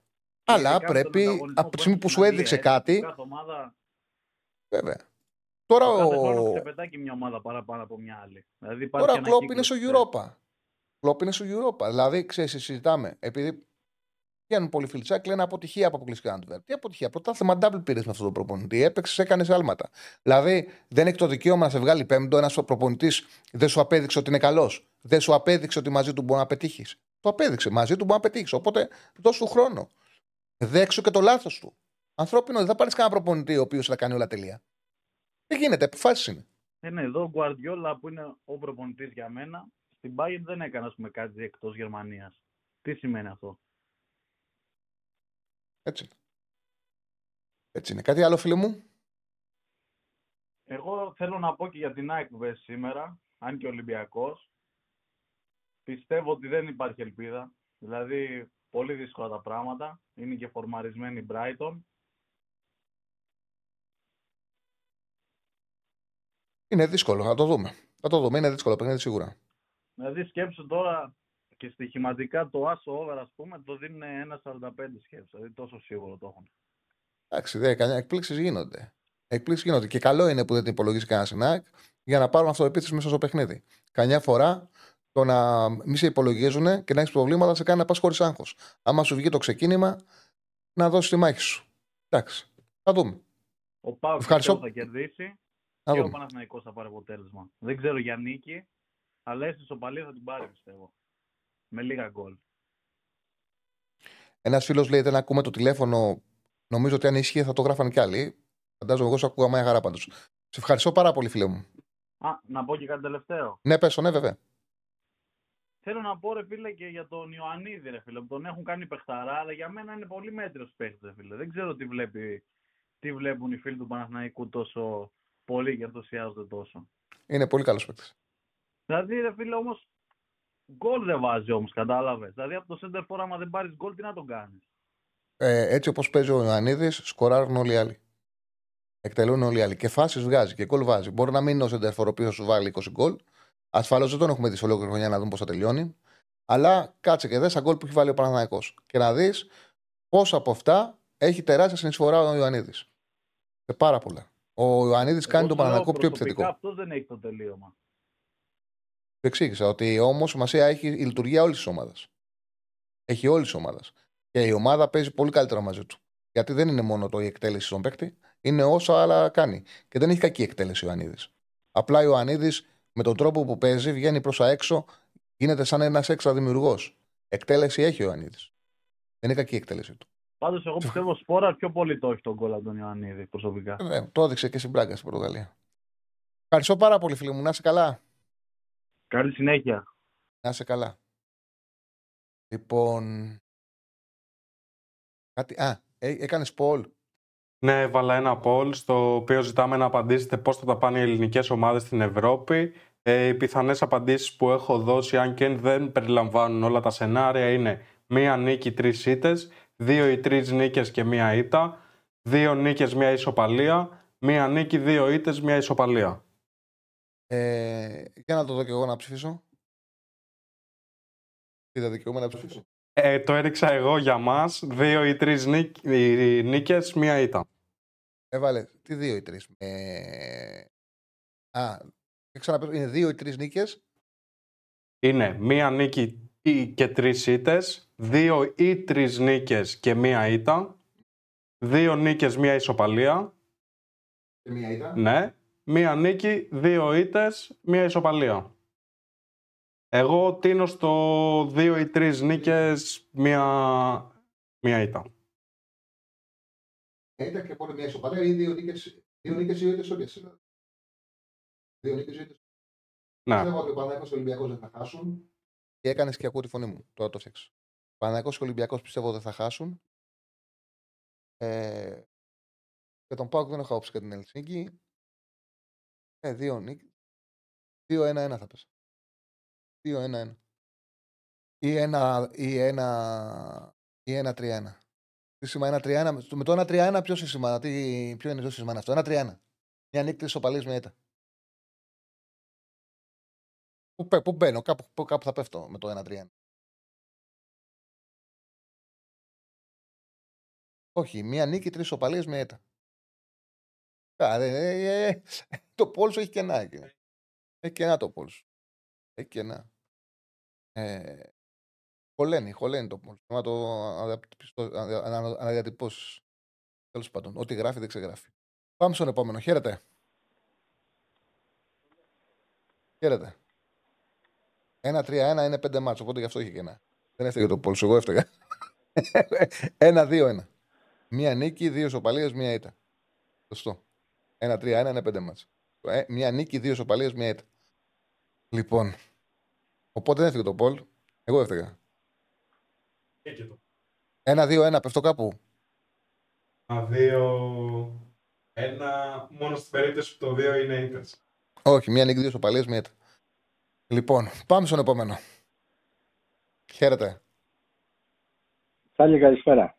Καλησπέρα.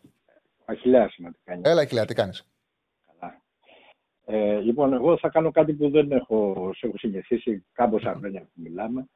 Λοιπόν, εγώ θα πω τώρα, σε παρακαλώ πάρα πολύ, ποιοι, ποιοι γλάρι τώρα. Ποιοι γλάρι. Λοιπόν, όταν έχω δει εγώ τον Τάσο Κωνσταντίνου να σκοράρει μέσα στη Μόσχα και τον Τάκη Νικολούδη να κάνει αυτό που έκανε στο Τζάμπλι Τζόρτζ που ήταν μια αντίστοιχη ομάδα τότε στην Derby County, στο Derby. Λοιπόν, τι γλάρι τώρα. Λοιπόν, η ΑΕΚ άλλαξε πίστα. Η ΑΕΚ έγινε αεκάρα τσάμπι μου. Όπως ο Παραθυναϊκός πάει να αλλάξει πίστα. Έτσι, αυτές οι ομάδες πρέπει να φτάσουν στον ιστορικό προορισμό τους. Ο ιστορικός προορισμός της ΑΕΚ είναι να, ε, να απαιτώ σήμερα εγώ αποτέλεσμα. Και αυτό απαιτώ. Ε, τι θα έρθει. αν πάρει η ΑΕΚ αποτέλεσμα, αύριο θα ψάξουμε να βρούμε Ναι. αυτό το ενάλεπτο, το, το μονόλεπτο μονόλογό σου Ευχαριστώ και θα, ξε- πολύ. και θα ξεκινήσω με αυτό. Εντάξει, καταλαβαίνεις ότι δεν είναι ξαφνικά μετρό επίσης, έτσι. όχι, μωρέ, Λοιπόν, όχι. αλλά ειλικρινά, ειλικρινά είναι κάτι που πιστεύω και το λέω από πέρυσι. Η ομάδα από πέρυσι έδειχνε κάποια πάρα πολύ καλά στοιχεία. Ε, υπήρχε ένας άκρατος ενθουσιασμός και δικαιολογημένα. Το ποδόσφαιρο γι' αυτό υπάρχει. Να μας δίνει ενθουσιασμό, να μας δίνει όραμα, να μας δίνει... Ε, ε, να μας ξε, ξεφεύγουμε από την καθημερινότητά μας, που τώρα τελευταία είναι και λίγο μίζερη. Λοιπόν, εντάξει, όλα αυτά τα καταλαβαίνω. Αλλά τέλος πάντων, εγώ έλεγα ότι η ΑΕΚ, το Αλμέιδα που βλέπουμε, εγώ δεν βιάζομαι να την κρίνω ως ομάδα. Εκεί που οι άλλοι βλέπανε θεούς και δαίμονες, ας πούμε. Εγώ θα την κρίνω φέτος. Φέτος. Αυτή είναι η κανονικότητα της ΑΕΚ. Η κανονικότητα με όλο το σεβασμό στην άποψη που λες κατά καιρούς και ε, είναι, πώς να το πω, είναι προστατευτική κατά κάποιο τρόπο για την ομάδα μου και σε ευχαριστώ πολύ. είναι η συνολική μου φιλοσοφία για το ποδόσφαιρο. Εντάξει, δεν είναι, είναι, είναι άποψή σου. Είναι άποψή σου. Ναι. Ωραία, εντάξει. Ναι, με συγχωρείς για το σχόλιο. Αλλά Όχι, είναι η όχι. άποψή σου. Είναι η άποψή σου. Εντάξει. Εμένα όμως η άποψή μου είναι ότι η ΑΕΚ πέρυσι και πρόπερσι, ε, μάλλον πρόπερσι, ήταν μια παρένθεση στην ιστορία της. Όπως ενδεχομένως είναι και παρένθεση στην ιστορία του Παναθηναϊκού, πιο πολυετή παρένθεση, αυτό το οποίο έχει περάσει στον περασμένο χρόνο. Ένα χρόνια. Είναι παρένθεση. Η κανονικότητά της είναι τώρα. Τώρα εγώ κρίνω την ομάδα μου. Τώρα. Είναι καλή, είναι κακή, είναι μέτρια, είναι πάει καλά, δεν πάει καλά. Τώρα να, σου κρίνω. κάνω, να σου κάνω μια ερώτηση. Η Έτσι. ΑΕΚ από, η Εγώ ΑΕΚ το από το πύχη δι- της ΑΕΚ δεν το χαμηλώνω. Όχι, δεν, δεν είναι θέμα να χαμηλώσει το π.χ. Μια Όχι, ομάδα, όχι. μια ΑΕΚ, μια ΑΕΚ, μια ΑΕΚ Ναι. σε μια πενταετία. Γιατί το κάνει σε πολλούς του ΑΕΚ αυτή την ερώτηση. Ναι. Σε μια Ναι. πενταετία. Σε πενταετία. Σε άκουσα τι είπες, αλλά Που θα ξαναπες πάρει. Ναι, που θα πάρει. Δύο πρωταθλήματα. Δύο κύπελα.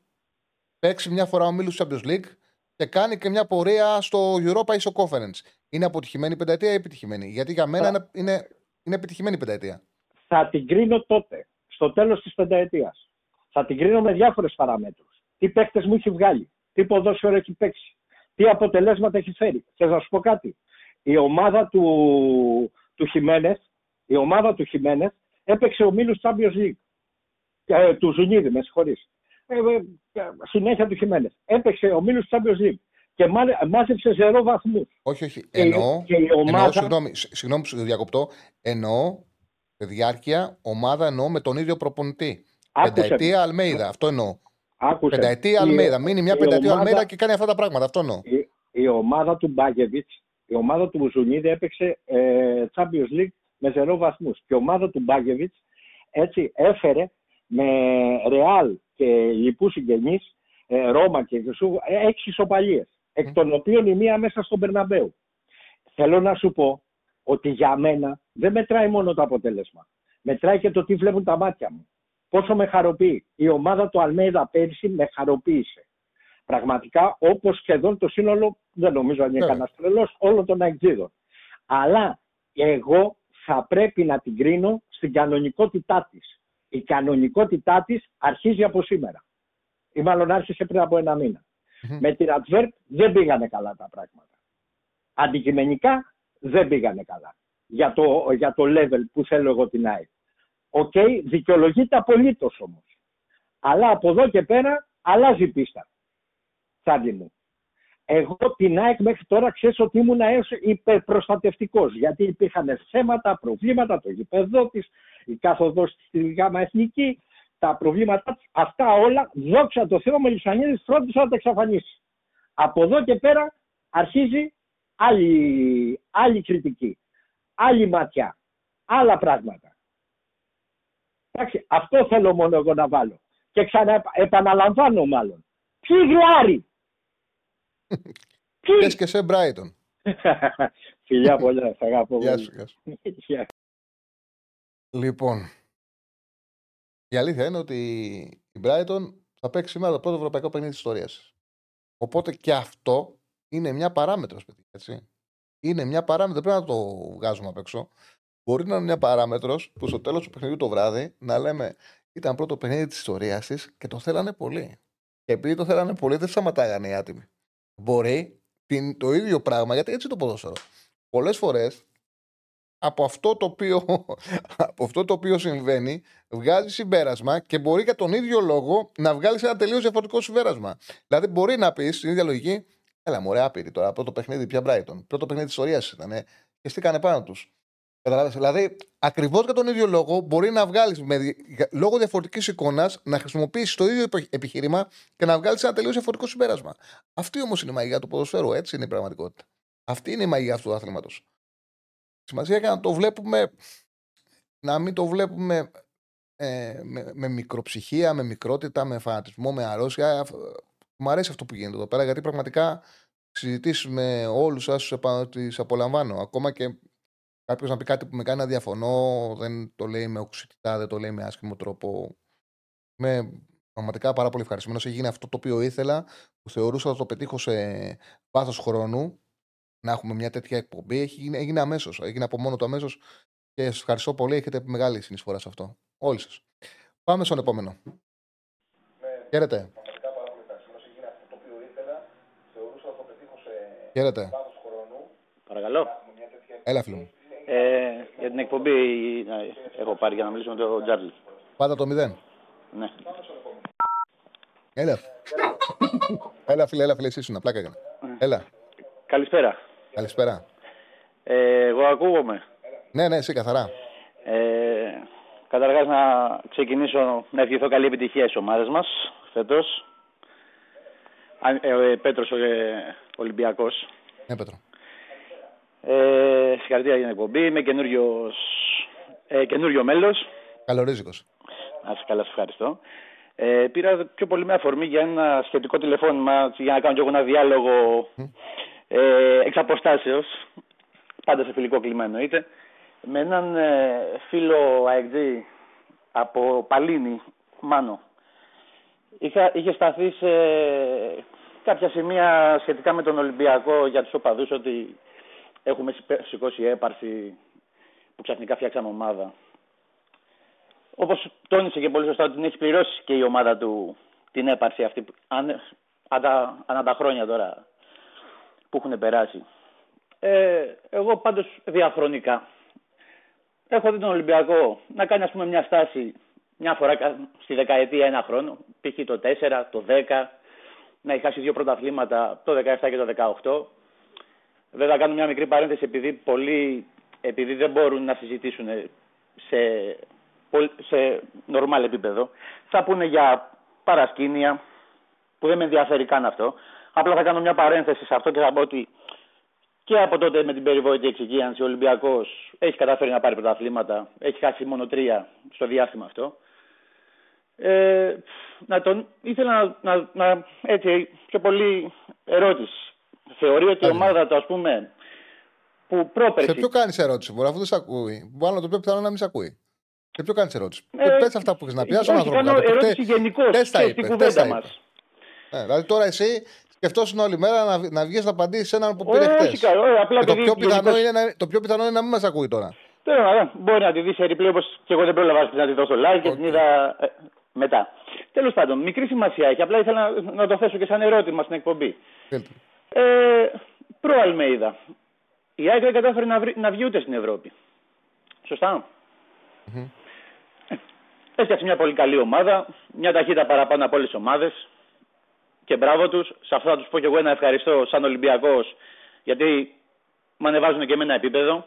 Γιατί όλα αυτά τα χρόνια, όπως προανέφερα διαχρονικά, ότι ο Ολυμπιακός έχει καλές ομάδες, άλλοτε, άλλοτε με καλό ποδόσφαιρο, με μέτριο, με κάκιστο, ήταν ένα βήμα παραπάνω από τις άλλες ομάδες και το έπαιρνε. Ε, ήθελα να πω ότι με ανέβασε και εμένα επίπεδο. Καλό είναι αυτό στην τελική. Ε, βέβαια, ανταγωνισμός είναι μεγάλο πράγμα. Ενώ γιατί το Αυτό είχατε το λόγο τονίσει βελτιώσει ο κιόλας. Ολυμπιακό. Μπας και δούμε επιτέλους σε καμιά επένδυση της προκοπής, γιατί αναφερθήκατε και στο θέμα του τερματοφύλακα ότι καμιά ομάδα δεν, θα...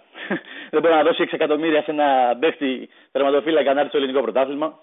Ναι, όχι, δεν έχει το κουλτούρα καμιά ελληνική ομάδα να το κάνει αυτό. Ε, ναι, καλά, προφανώς. Άσχετο μια χρονιά που είχε κάνει με τα μισά το Ρομπέρτο Ολυμπιακός. Σχεδιο... Σχεδόν τα μισά. Τέλο πάντων, ε, θεωρεί ότι. Θεω... ε, Περισσότεροι φίλοι, τη- περισσότεροι φίλοι της ΑΕΚ ότι πέρσι δεν υπήρχε αυτή η έπαρση που ξαφνικά από εκεί που δεν ήταν ούτε Ευρώπη και δεν παίζανε καλό ποδοσφαιρό αντικειμενικά. Φτιάξανε μια πολύ καλή ομάδα και σηκώσανε έπαρση ότι όπως π.χ. κάντε αναστροφή, χιλιόμετρα απόσταση από Φιλαδέλφια Πειραιά και άλλα τέτοια. Δεν θέλω να αναφερθώ τώρα και γίνομαι κουραστικός. Ε, ότι δεν θεωρώ τώρα ότι ο Ολυμπιακός σηκώνει έπαρξη. Απλά επειδή ο ανταγωνισμός στην Ελλάδα λόγω, Ολυμπια... ε, λόγω των υπόλοιπων ομάδων δεν ήταν στο επίπεδο του Ολυμπιακού, υπήρχε ένας εφησυχασμός πιστεύω εγώ από την ομάδα μου. Σου λέει το επίπεδο αυτό είναι όποτε κουτσά στραβά το παίρνω και μια στο τόσο την παθαίνει. Ε, σε ευχαριστώ πολύ, φίλε μου, έγινε. Φαντάζομαι ολοκλήρωσε την άποψή σου. Εννοεί, εννοεί αυτό, δεν θέλω να κουράσω κι άλλο την εκπομπή. Να είσαι καλά, να είσαι Εννοώ, καλά, να είσαι ε, καλά, φίλε μου. Πάλι καλή επιτυχία σε όλες τις ομάδες μας. Καλές εκπομπές να έχεις. Ευχαριστώ πάρα πολύ. Καλή συνέχεια να έχεις. Να είσαι καλά, φίλε μου. Ευχαριστώ πάρα πολύ. Λοιπόν, πάμε στον επόμενο. Πάμε στον επόμενο. Όχι, δεν έχουμε κάνει Φοβερά κοιλιά. Εγώ πράγματα. ρουφάω. Ναι, ρουφάω. Δεν Αυτά είναι κάνω. φοβερά πράγματα. ρε. Για πες. Μπορεί να μου δώσει την Κυριακή να, πάμε, να δώσω ένα δίφραγκα πάψη στην Αξιόγλου. Στην Αξιόγλου. Πολιτική τοποθέτηση. Ούτε Πρέπει να μην δίφραγκα- είναι κατα- Ούτε δίφραγκα τους ζήτησε. Τίποτα. Ο θα βγει αξιόγλου, λες. Και Αξιόγλου, όταν βρίζανε τη Μαρέβα... Σε εμάς μιλάει, όλοι μιλάει με οι τη γυναίκα του. Έλληνες Δεν είπε Με τη γυναίκα του τίποτα. μιλάει. Α να ακούσουμε να δούμε τα βγει. Περίμενε. Ναι, Ναι, χαίρετε. ναι, γεια σας. Από Θεσσαλονίκη. Ναι. Ε, Εγώ μια είμαι με, παρέμβαση. με κασελάκι με αξιόγλου είστε.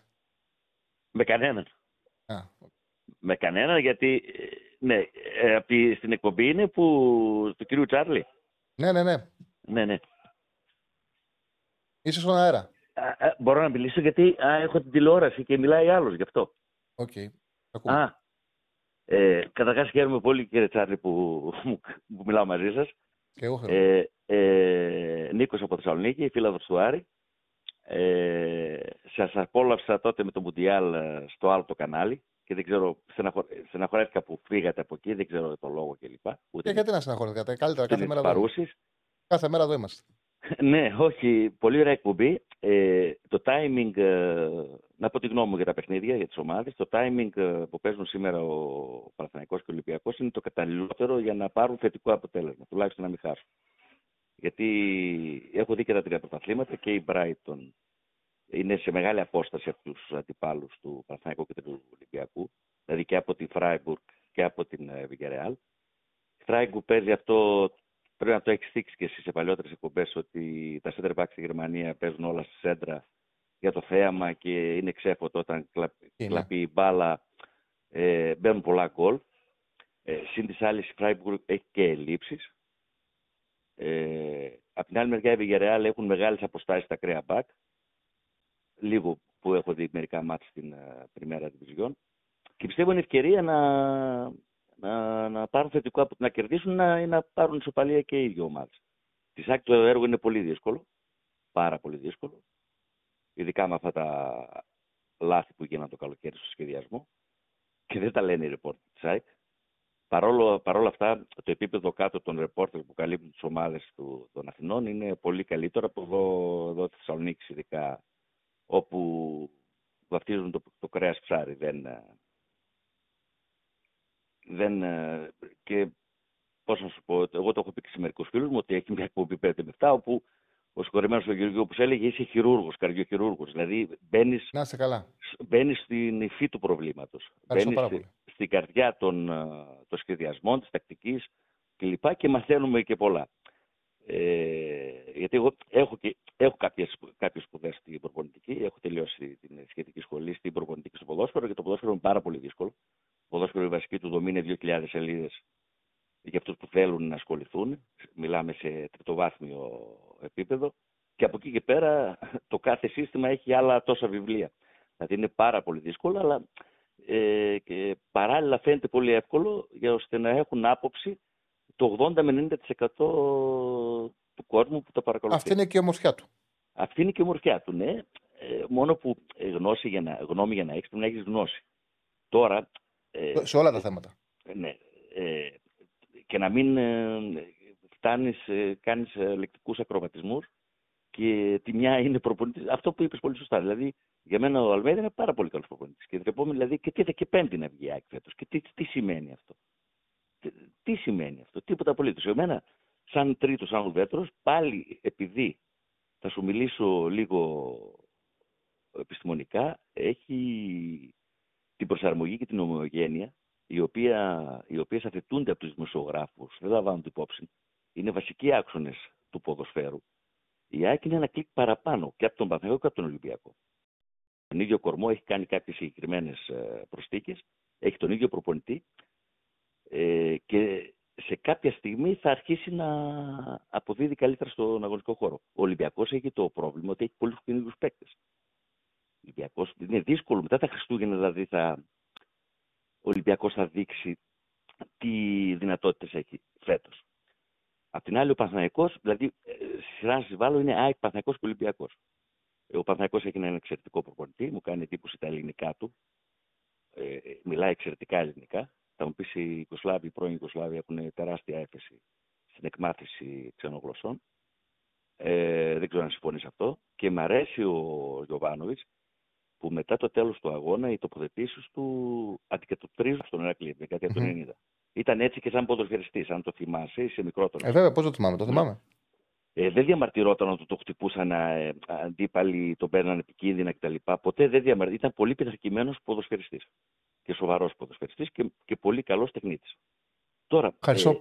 Ε, ναι. Ε, ένα τελευταίο. Ναι, βέβαια. Επειδή τελειώνει ο χρόνος, αντιλαμβάνομαι ε, Τσάρλι, ε, με έχουν εντυπωσιάσει τα δύο χάφ της Αντβέρπ. Ο ένας είναι 18χρονος, ο Βερμίρεν, και ο άλλος είναι 19χρονος ο Κεϊτά. Τα αμυντικά χάφ, τα κεντρικά χάφ της, mm-hmm. ε, Αντβέρπ. Γιατί του είδα και στο, με τη Βέστερλο, με έκανε εντύπωση το παιχνίδι που κάναμε στην ΑΕΚ, δηλαδή ο σχηματισμός τους και όταν βγήκε ο Αντερβάιλερ, αυτός που τον αντικατέστησε ήταν επίσης 18 χρονών και δεν φάνηκε το κενό, δεν, δεν φάνηκε ρήγματα στην άμυνα της Αντβέρπ. Ε, το στήσιμο μου άρεσε πάρα πολύ αυτής της ομάδα. Και... Μα το, το είδαμε και την ΑΕΚ, χωρίς να έχει καλύτερο ταλέντο από την ΑΕΚ. Ήταν, ήταν πιο ομάδα και γι' αυτό πέρασε. Ε, Ακριβώς. Ακριβώς. Αλλά ε, σαν τακτική, σαν σχηματισμός προς το γήπεδο, αποστάσεις, τα χαμηλά μέτρα, τα οποία γινόταν.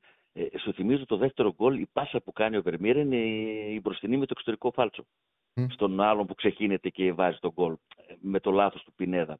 Αλλά όλοι στεκόμαστε στο λάθος του Πινέδα το κοντρόλ, αλλά κανένας δεν αξιολογεί την πάσα που έφυγε έξω από τη μεγάλη περιοχή. Αν, όχι, όχι. Ναι, είναι, έχει, ο μικρός έχει πολύ μεγάλη ποιότητα. Ε, πολύ μεγάλη αυτός, ποιότητα. Αυτός είναι 18 χρονών. Ναι, ναι. Αυτός είναι 18 χρονών, είναι απίστευτο. Ε, Τέλος πάντων, σε ζάλισα, σε κούρασα. Όχι, όχι, πάρα πολύ ωραία κουβέντα. Κάναμε, ευχαριστούμε πάρα πολύ. Να είστε καλά, δεν με ζάλισα. Να, να, είστε, να είστε καλά. Ε, Καλές εκπομπές. Να είστε καλά. Εκπομπές. Να είστε καλά. Γεια σας. Ευχαριστώ πολύ. Ε, Στέφανε, από το chat κατάλαβα ότι έχουμε λίγα like. Και έκανε τα κουμάντα σου. Ε, παιδιά, όπως καταλαβαίνετε, προσπάθησαν κάποιοι ύπουλοι να ρίξουν το stream. Δεν τα κατάφεραν, είμαστε εδώ ακόμα. Πάμε like, subscribe. Θέλω μέχρι να παρατρία που θα κλείσουμε για να συνεχίσει μετά ο Ράγκα να έχουμε φτάσει στα 700 like. Πάμε λίγο like, πάμε. Ε, ναι, καλά έκανες το θύμισες. Ο Ραγκάτσης θα βγει κατευθείαν, κατευθείαν μετά την εκπομπή. Μείνετε συντονισμένοι, κατευθείαν χωρίς καμιά αλλαγή. Θα δείτε την εκπομπή του Ραγκάτση σε 7 η ώρα. Γιατί είναι το παιχνίδι 8 παρέταρτο. Οπότε εμείς θα κλείσουμε λίγο νωρίτερα, πολύ λίγο νωρίτερα. Ε... Α, έχουμε γραμμές. Εντάξει, για το Play άρπαξε 5 από την Παρσελώνα, άλλο επίπεδο, ρε παιδιά. Δεν, είπε, δεν μπορεί να κοντράρει με την Παρσελώνα. Μα δεν είχε, δεν είχε ψηλή ποιότητα σαν ομάδα. Ομάδα ήταν. Μια καλή δεμένη ομάδα που είχε τρει-τέσσερι καλούς παίκτες. Έναν, φυσικά είχε έναν καλό παίκτη σίγουρα σε κάθε γραμμή. Τον Αντερβάιλερ, τον ε, Κεϊτά, τον αμυντικό χαφ, τον Βερμίρερ που είναι παικτάρα και τον Γιάνσεν μπροστά. Είχαν κορμό, αλλά για αυτό το επίπεδο. Δεν μπορούν να παίξουν την Παρσελώνα. Όχι. όχι. Πάμε στον επόμενο. Χαίρετε. Χαίρετε. Χαίρετε. Ναι, με ακούς, ναι, ναι, καθαρά, καθαρά.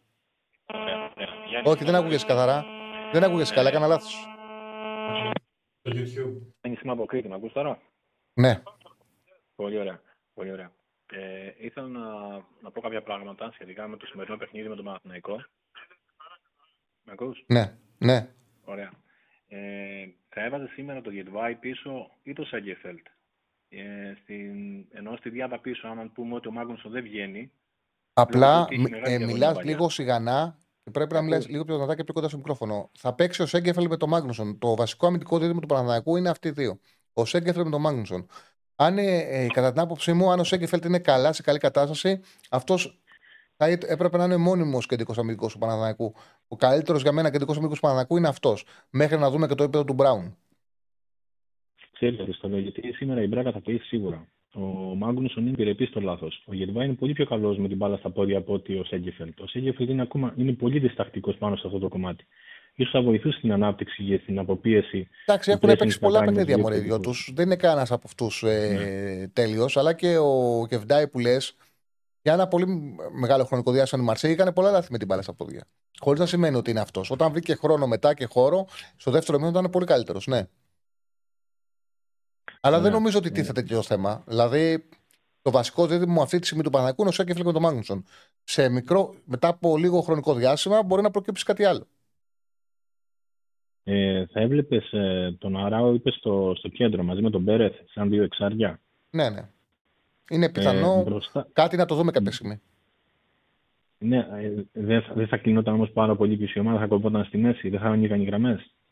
Κοίταξε, πολλές ομάδες παίζουν με δύο εξάρια και έχουν, τέσσερις παίκτες, και έχουν τέσσερις παίκτες ψηλά. Γιατί να ανοίξουν. Θα έχεις στείλει το χαφ κοντά ή τον Μπερνάρ ή τον Τζούρισιτς. Λογικά τον, τον Μπερνάρ, δύο εξέμ και σεντερφόρ. Γιατί, να, ε, γιατί είναι ίσα ίσα που θα είσαι πιο σκληρός στο κέντρο και θα κάνεις περισσότερα κλεψίματα. Απλά θα, ουσιαστικά θα κάνεις επίθεση με τέσσερις παίκτες και με το ανέβασμα του Μάγνουσον από τα αριστερά. Του Μάγνουσον, του, του, του Μλαντένοβιτς. Ε, ο Ιωαννίδης τώρα, εγώ δεν ξέρω, το έχω πει, αρχίζει το πιστεύω σιγά σιγά. Μπορεί να Απλά βάλε λίγο ένταση στη φωνής σου. Ναι, ναι, με ακούς, με ακούς. Ναι. Ωραία. Ε, ο Ιωαννίδης τώρα ε, μπορεί να βγει τελείως λάθος. Εγώ, παιδιά, τον έβλεπα στο 10, σαν δεκάρι, πίσω από τον επιθετικό. Έχει όλα τα προσόντα, έχει τρίπλα, έχει δύναμη, έχει πάσα, πολύ καλή πάσα, έχει τρεξίματα. Άμα δεις ο Ιωαννίδης, τα κάνει όλα με πλάτη γιατί έχει μάθει το ποδόσφαιρο σαν φόρ. Δεν παίζει με μούρι, παίζει με πλάτη. Είναι κλασικός φόρ. Τον βλέπετε να κινείται εκτός περιοχής και το λέτε πάρα πολύ αυτό. Ε, έχω ακούσει μέχρι οποιοδήποτε center for κινείται εκτός περιοχής λένε ότι, λένε ότι είναι δεύτερος επιθετικό και δεκάρι. Ο Ιωαννίδης είναι φόρ. Είναι φόρ. Απλά είναι ένας φόρ ο οποίος παίζει σύγχρονα τη θέση έξω από την περιοχή. Αλλά δεν παίζει με πρόσωπο στο τέρμα. Παίζει συνέχεια με πλάτη στο τέρμα. Και ο ίδιος, στον Εμίλιο, αν τον ακούς, που κάνει μια δήλωση που έλεγε: Ο πιο δύσκολη θέση είναι ο Φόρ, γιατί είμαστε οι μοναδικοί. Έκανε ναι, μια προπόνηση, έκανα ένα, ένα βιντεάκι ωραίο με τον Εμιλίο, αν θέλετε. Ναι, και είπε το, εξ, και, ναι, και είπε το εξής. Είπε το εξής πάνω σε αυτό που λέει, απλά για αυτό το σκέφτηκε. Για αυτό το σκέφτηκα. Είπε ότι σαν επιθετικός, λέει, είναι η πιο δύσκολη θέση γιατί παίζω συνέχεια με πλάτη στο τέρμα. Και λέω, το λέω συνέχεια στην εκπομπή αυτό, γιατί αυτό είναι το παιχνίδι του. Και είναι κάτι το οποίο το καταλαβαίνει και ο ίδιος. Παίζει συνέχεια με πλάτη στο τέρμα. Δεν είναι ο παίκτης ο οποίος παίζει με μούρι. Ο Λιμπερόπουλος, για παράδειγμα, που έχει παίξει και φόρ, αλλά ήταν, ξεκίνησε από κεντρικό σκάφ και έπαιξε και πολλά παιχνίδια στο 10. Τον έβλεπες, έπαιζε και με μούρι. Πολύ με μούρι. Με πρόσωπο στο τέρμα. Ο Ιωαννίδης τα πάντα τα κάνει με πλάτη. Γι' αυτό το λόγο σου λέω δεν είναι δεκάρι, είναι φόρ. Εγώ πάντως σήμερα στο κέντρο θα προτείνω τον, ε, τον Τζέριν. Μαζί, μαζί με τον Πέρεθ. Ναι, το είπαμε στο ξεκίνημα και εγώ έτσι αν κατεβάσει κάποιοι, επειδή έχουν δέσει και σαν δίδυμο και έχουν και μια χρονιά γεμάτη μαζί στο, στο παιχνίδι, πιστεύω ότι θα βοηθούσε πάρα πολύ τον Πέρεθ ο Τσέριν στο κέντρο από ότι παράδειγμα ο Βιλένα που εντάξει βλέπουμε ότι δεν, δεν, δεν τραβάει το παιδί ακόμα. Έχει, είναι πολύ καλός παίχτη, αλλά δεν τραβάει. Και κάνει πάρα πολλά λάθη μεταβιβάσει. Ακόμα. Ναι. Ε, Εντάξει, νομίζω ότι δεν είναι θέμα το λάθο με μεταβιβάσει του το πρόβλημα. Ε, το χωρί μπάλα δεν είναι καλός ο Βιλένα. Ο Βιλένα με την μπάλα καλό είναι. Το πρόβλημα του είναι ότι δεν είναι τόσο καλός χωρίς μπάλα.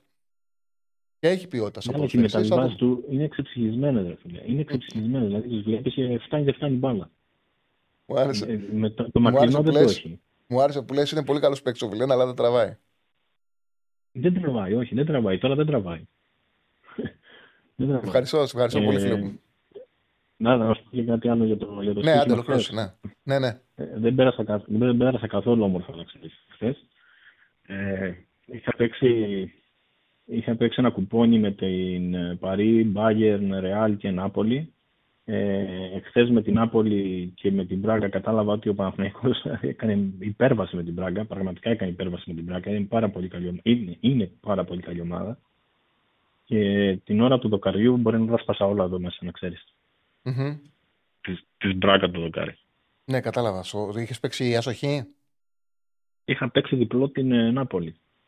Α, γιατί τα σπάσες, αφού ανακουφίστηκες. Τα σπάσω όταν. Ε, ε, ναι, εκεί την ώρα. Θα το σπάγες άμα είχε πει ασοχή και δεν μπήκε. Εκεί που ήσουν τυχερός, ανακουφίστηκες. Δεν έχει συνέ... Δηλαδή, όταν γίνεται κάτι πέρσου, δεν έχει συνέστημα να κάνεις ζημιά. Πανηγυρίζεις. Δηλαδή, όταν σου ή όταν μάλλον πάει να βάλει γκολ ο αντίπαλος στο στοίχημα, και το ε, χάνει. Εκεί, κάνεις... εκεί δηλαδή είναι μια, είναι μια κίνηση η οποία, επειδή τα ξέρω καλά, είναι μια κίνηση η οποία είναι ανακουφισική. Δηλαδή κάνεις έτσι.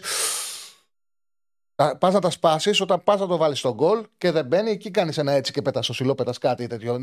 Εκεί σου βγαίνει το νεύρο. Δεν μπορεί να χάνει ο αντίπαλος ευκαιρία και εσύ να πας να τα σπάσεις. Δεν, βγαίνει, δεν γίνεται σαν αντίδραση. Δεν έχει λογική. Είναι αντίθετη ε, φορά. Υποπίεση. Πίστεψε με, γιατί πέρασα πολύ. Δηλαδή, χάνει ο, αντί... χάνει ο αντίπαλος την ευκαιρία και εσύ κάνεις έτσι, δεν, δεν μπορώ να το καταλάβω πώς γίνεται. Αυτό το χάσε τον γκολ. Πώς γίνεται την ώρα που χάνει ο ρήπα γκολ, εσύ να τα σπάς; Πέρασα και την ώρα να κουφίζει, λες το πιάσα. Θα μου είμαι κολόφαρος, το πιάσα. Κάνεις έτσι. Δεν μπήκε. Εξήγησε μου πώς γίνεται να χάσει το. Να, να στείλε ο παίκτης της Μπράγκα την μπάλα στο δοκάρι και εσύ να τα σπάσει. Δεν μπορώ να το καταλάβω. Από τα νεύρα μου γιατί πήγα να χάσω δύο παιχνίδια τη Ρεάλ, ειδικά στο καθυστερήσεις. Αφού δεν το χάσει, το πιάσες. Έχεις νεύρα που το πιάσες. Δηλαδή έχεις νεύρα που είσαι τυχερός. Τι θες να τα πιάνεις 5-0 τα μάτια σύγχυμα. Άμα ήταν έτσι, δεν, δεν γίνεται. Όταν είσαι τυχερός, είσαι τυχερός. Λες μπράβο, ευχαριστώ Θεέ μου. Ήσουν μαζί μου σήμερα. Με τρελάνεις.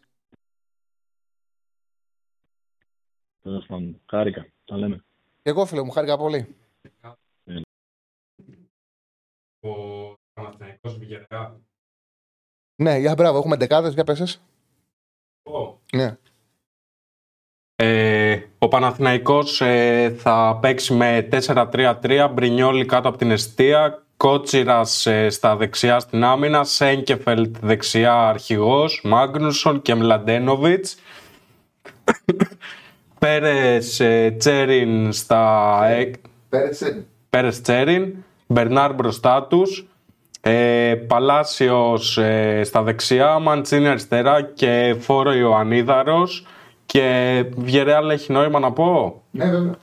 Ε, Ρέινα κάτω από την αιστεία. Από τα δεξιά είναι ο Κίκο Φερμένια, ο Μαντί Στόπερ, Γκαμπία, Γκαμπιά αριστερό Στόπερ, Πεντράθα αριστερό Μπακ, Ντέν Σουάρεθ δεξί χαφ, ε, στη θέση 6 παίζει ο Καπούε με τον Κομεσάνα, αριστερό χαφ ο Τριγκέιρος και οι δύο επιθετικοί είναι ο Ντίας και ο Μοράλες σε σχηματισμό 4-4-2. Ο προπονητής του Γιαράλο Πατέτα έχει βάλει 9 παίκτες διαφορετικούς από ό,τι στο παιχνίδι με την Αλμερία. Κάνει ολοκληρωτικό rotation.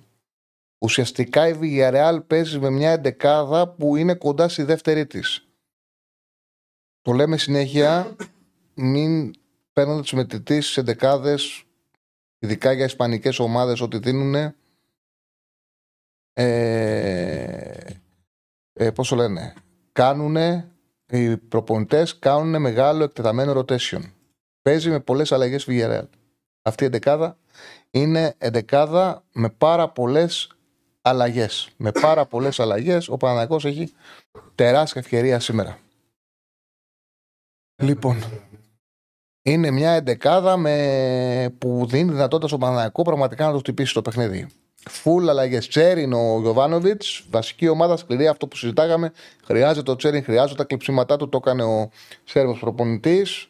Την έχει διαβάσει.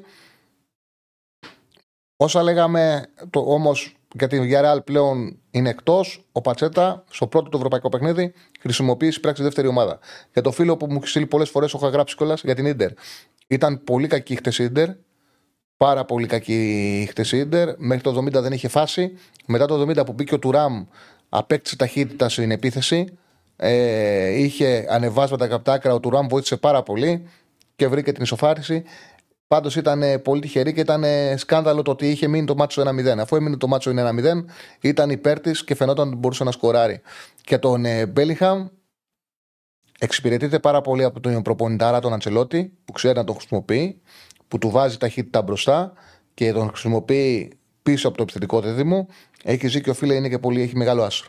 Έχει μεγάλο άσρο, έχει βάλει και με τη Χετάφε γκολ νίκης στο 89-90 στις καθυστερήσεις εκτός γκολ νίκης, που αυτός αυτό που έκανε ήταν να πάει κάθετα με σε μικρή περιοχή και η μπάλα με ένα περίεργο τρόπο του ήρθε την μπάλα στα πόδια του να τη βάλει σε κενό τέρμα. Αυτό είναι και άστρο. Είναι εκεί. Είναι εκεί ο Μπελιχαμ. Είναι εκεί. Όμως έδωσε δύο νίκες στην Ρεάλ, στον Μπερναμπέου, στις καθυστερήσεις, μόνο και μόνο επειδή βρέθηκε σε μικρή περιοχή. Η μπάλα ήρθε μόνη της αυτό να του μπάλα σε κενό τέρμα. Χωρίς να σημαίνει ότι είναι σπουδαίος και θα κάνει μεγάλη καριέρα. Πάμε στον επόμενο. Εν τω μεταξύ, ναι. έχουν βάλει αυτό με το 0 στο τσίλι καφενείο. Εμείς, εμείς κλέφτες θα γίνουμε. Ναι, ναι. ναι, χαίρετε. Όπα. Να σου πω κάτι. Περίμενε. Όπα, ναι. Γεια σου, Τζάρλι. Συζήτα πρώτα και μετά βγαίνεις. Δεν πειράζει. Καλησπέρα, καλησπέρα. Όχι, είχα εδώ έτσι μια συμμαχία με τη μάνα μου. Κάναμε κάτι δουλειές. Και πρέπει να πολύ ώρα λέω τώρα. Καλά είσαι. Ε, μια χαρά. Ναι. Καλά, φίλε, πολύ φορά μιλάμε. Αλέκο ονομάζομαι. Ο παντό της ΤΣΑΕΚ. Ε, ε, Χαιρετίσματα σε όλου του φίλους μου τους Αγγλίδες και στα παιδιά που έχουν πάει στον Brighton και καλή επιτυχία σε όλες τις ελληνικές ομάδες σήμερα. Ε, τώρα, όσο για την ΑΕΚ, δεδομένο με αυτά που είχε ο Αλμίδα στα χέρια του, τις απουσίες, και το διπλό να δίνει 14,5 βλέπω τώρα. Ε, Πόσο το, το, το, το διπλό 14,5 ε; Ναι, ναι, ναι. Στο στίγμα το, το βλέπω τώρα. Και μπορεί και να ανέβει. Και πολύ πιθανό να ναι. ανέβει όλες. Ε, συγγνώμη αν σε κάνω να, πώς το λένε, να ξαναπείς τα ίδια. Απλώς δεν σ' άκουσα από την αρχή. Θέλω να μου πεις, μια στιγμή που δεν είναι, κανείς δεν, υπο, κανείς δεν υποτείνει δίκαιο άθλημα. Θέλω να πεις ε, τι έτσι άμυνα θα κατέβαζες και το, το ιδανικότερο σενάριο για μένα, για να ελπίζει η ΑΕΚ έστω και στο Χ, θα ήταν σε μια φάση, έτσι έχω πει εδώ με φίλους, ότι να πάρει πέναλτι ΑΕΚ και κόκκινη παράδειγμα η Brighton. Μόνο έτσι μπορείς να ελπίζει. Να μην είναι δηλαδή με, με παίχτη λιγότερο Brighton. Ναι, σωστό. Βέβαια, μιλάμε... γίνονται, γίνονται στο ποδόσφαιρο και αυτά. Μπορεί αυτό, να ναι. μπάλα να κερδίσει, να είναι η βραδιά σου. Ένας φίλος βγήκε και είπε για να σου δώσω και μια αισιοδοξία άμα δεν το άκουσες νωρίτερα, ένας φίλος βγήκε και είπε ότι η ΑΕΚ δεν έχει χάσει 21 Σεπτεμβρίου ποτέ. Έχει 10 ναι. νίκες και μια ισοπαλία, είπε. Καλό αυτό. Ναι, ναι, θυμάμαι και με τη Ριέκα είχαμε μια νίκη κάπου Σεπτέμβριο. Ναι, 21 Σεπτεμβρίου λέει δεν έχει, έχει μόνο νίκες η ΑΕΚ. Οπότε mm. όλα γίνονται στο ποδόσφαιρο. Τώρα, mm. όταν παίζεις με κάποιον τόσο καλύτερο και έχεις προβλήματα, ναι, ναι. δεν υπάρχει σίγουρη συνταγή επιτυχίας. Ε, δηλαδή, δεν υπάρχει αυτή τη στιγμή. Εγώ δεν μπορώ να πω ότι βλέπω υπάρχει μια δεκάδα που θα αντιμετωπίσει η ΑΕΚ την Brighton. Χρειάζεται, όπως κάνει ο Πατσετά σήμερα και ο Ντετσέρμπι, να σκεφτεί το μάτς που έχει να παίξει η Brighton την Κυριακή και να πάει mm-hmm. σε ένα πολύ μεγάλο rotation, να πάει ναι. σε πολλές αλλαγές και αυτό να κοστίσει. Βέβαια η Brighton έχει πραγματικά, πραγματικά πολλούς, πολύ καλούς παίκτες στον πάγκο της. Αν να σου πω ότι λείπει και ο Ντάνκ τελευταία στιγμή. Ναι, ναι, το, Ήτανε... το, είπαμε, το είπαμε. Το είπαμε. Δεν Άρα, εντάξει, δεν το συγγνώμη. Ναι, καλά Γιατί έκανες, έχω, καλά δεν έχω 10 λεπτά που έχω μπει στην εκπομπή. Γι' αυτό Ναι, συγγνώμη, ναι, τι καλά κάνεις. έκανες και το είπες. Καλά έκανες και το είπες. Το, το είπαμε, δεν θα παίξει ο, ο Ντάνκ. Ο Webster με τον Χάνκα θα είναι μάλλον το κεντρικό αμυντικό δίδυμο. Ο Μιτόμα Ε, ο- θα παίξει αυτός ο Ιάπωνας. Παναγία Δίνουν μου. τον, δίνουν τον Ανσιφάτη, δίνουν, θα ξεκινήσει αριστερά στην επίθεση. Ωχ, καλά. Ναι, ναι. Θα κάνει την πρεμιέρα. Μα δεν έχει. Δηλαδή δεν θα παίξει ο ένας, θα παίξει ο άλλος. Ε, Κατάλαβα. ο, ο Μάρτς είναι στην αποστολή που ήταν Μμ. εκτός με τη Old Trafford. Ο Πέντρο Ναι. θα ξεκινήσει με τον ε, Ferguson μπροστά. Ωραία. Δύσκολη είναι. Δύσκολη είναι η Ε, βέβαια είναι δύσκολη. Brighton. Δεν είναι εύκολα τα πράγματα. Είναι πάρα πολύ δύσκολα τα πράγματα. Μα μιλάμε για την πιο φορμαρισμένη ομάδα της Ευρώπης αυτή τη στιγμή, έτσι. Ναι. Εσύ τι θα Για, έκανες. για μένα, έτσι. Εσύ, Για την σαν ΑΕΚ θέλω να φίλος μου ΣΑΕΚ, πεις. σαν φίλος της ΑΕΚ, Ναι, ναι. έχουν Πες διαβα... μου. εγώ έχω διαβάσει τα πάντα. Έχω διαβάσει για το κέντρο της άμυνας ό,τι υπάρχει και δεν υπάρχει.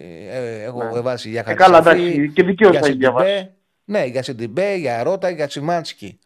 Από όλους Εντάξει, αυτούς εγώ θα τους βάζα, άλλους- εγώ θα βάζα Δώσε Σιμάνσκι μου. μαζί με Μητογλου, πάντως. Όχι εγώ αυτόν Χατζησαφή, έβαζα. γιατί είναι πολύ αργός. Και Εγώ αυτόν Χατζησαφή έβαζα. στα χαφ. Κάπως έτσι. Εγώ θεωρώ, Γιατί, γιατί έχει παίξει και στη Σεπαχάνη στα χαφ, έτσι. από όσα διάβασα, το Ναι. πιο λογικό με τετράδα, με τετράδα Μμμ. μου φάνηκε Αυτό θέλω να μου πεις, ναι. ε, Σιμάνσκι στο κέντρο της άμυνας και Γαλανόπουλος αντί για το Σιμάνσκι μπροστά για να αποκτήσει. Συμφωνώ. για να έχει ένα καλό δίδυμο και στον Για άξονα. να κόβει.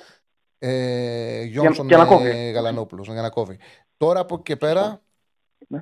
ε, θεωρώ ότι το πιο λογικό θα ήταν να πάει με τρεις και να Μμμ. βάλει δύο μπακ, να τους κάνει ακραίου στόπερ που είναι πιο εύκολο. Να πει στο Σιντιμπέ παίξει σε τριάδα, δεξί στόπερ γίνεται. Να μπει στο Χατισταφή παίξει σε τριάδα, αριστερό στόπερ Ναι. γίνεται και το έχει, ξα... και το έχει Άρα ξανακάνει. αφήνει άρα αφήνεις πολλά ανοιχτά ενδεχόμενα. Ε, Μα είναι όλα που είναι. Όλα ανοιχτά είναι. Όταν πας με ένα στόπερ δεν είναι όλα ανοιχτά. Με ένα στόπερ από Ε, όλη κατεβασία. προφανώς, Όλα ανοιχτά ναι. είναι. Ωραία, Παναγία μου. Άντε, θα, είναι, καλή θα, επιτυχία. θα είναι ωραίο πάντως να μην βάλει ούτε το Μίτογλου να κατέβει χωρί κανένα στόπερ. Άστο. Υπάρχει μια φωτογραφία που λέει, ξέρεις, εκεί πέρα που είναι στα τέσσερα στόπερ, δεν έχει ονόματα, λέει Χριστός. Παναγία, βάλε το χέρι σου και ο Ταροπέλακα αμήν. Μόνο έτσι μπορούμε να. Έτσι. Γιατί αν βρει φόρμα η Brighton και ξεκινήσει, άσε. Τέλος πάντων, καλή επιτυχία σε όλες τις ομάδες, φίλε. Να είσαι καλά, χάρη που το τα πάμε. κακό ή το καλό, το κακό Ναι. ή το καλό είναι ότι, ότι την είδαμε την Brighton με τη United και Ναι, τρόμαξε. ένα-τρία. Ήταν και ομάδα που προσφερότανε. Σωστή είπαμε. Προσφέρεται για ένα γρήγορο ρε παιδί μου στην αντεπίθεση. Και δεν είναι το ένα-τρία. Είναι πώς έγινε. Της έκανε ένα-τρία και είχε 57% κατοχής. Ένα-τρία και τους ε, έβγαλε άλλες πέντε φάσεις στην αντεπίθεση. Και πες την κέρδισε ένα-δύο, έτσι. Και πες την κέρδισε ένα-δύο Ναι, μέσα ναι, στο και πέρσι Ολτράφορντ ήταν πάλι. πρεμιέρα, άμα θυμάμαι καλά. Πρεμιέρα, όχι άμα θυμάμαι καλά. Πρεμιέρα ήταν. Και, στη- και στον επαναληπτικό έφαγε, ε, της έδειξε 4-0. Ευχαριστώ, φίλε μου. Και εγώ, φίλε, να είσαι καλά. Τους ταιριάζει πολύ στην Brighton γιατί είναι αργή η United και είναι Βέβαια. γρήγορη. Έχουν αργές Έγινε. επιστροφές και τους ταιριάζει πάρα πολύ. Σωστά. Ε, να είσαι καλά. Να είσαι καλά, Καλή φίλε μου. συνέχεια. Ο, Ωραίος ο φίλος που λέει μετά ο μπάνιος στη θάλασσα είναι απόλαυση η εκπομπή. Δεν υπάρχει πιο ωραίο πράγμα να κάνεις ένα μπάνιο στη θάλασσα και μετά να χαλαρώνεις και να βλέπεις μια ωραία ποδοσφαιρική κουβέντα. Και εγώ μην νομίζετε, ε, όταν ανοίγουμε τι ε, γραμμές πλέον, ε, σαν ακροατής να απολαμβάνω την εκπομπή. Ακούω τον κόσμο που μιλάει, συμμετέχω κι εγώ, διαβάζω το chat, αυτά που γράφετε. Πολλές φορές ακόμα και τέτοιο το απολαμβάνω, το διάλογο που κάνετε μεταξύ σας. Έχουμε δεκάδα Πάουκ.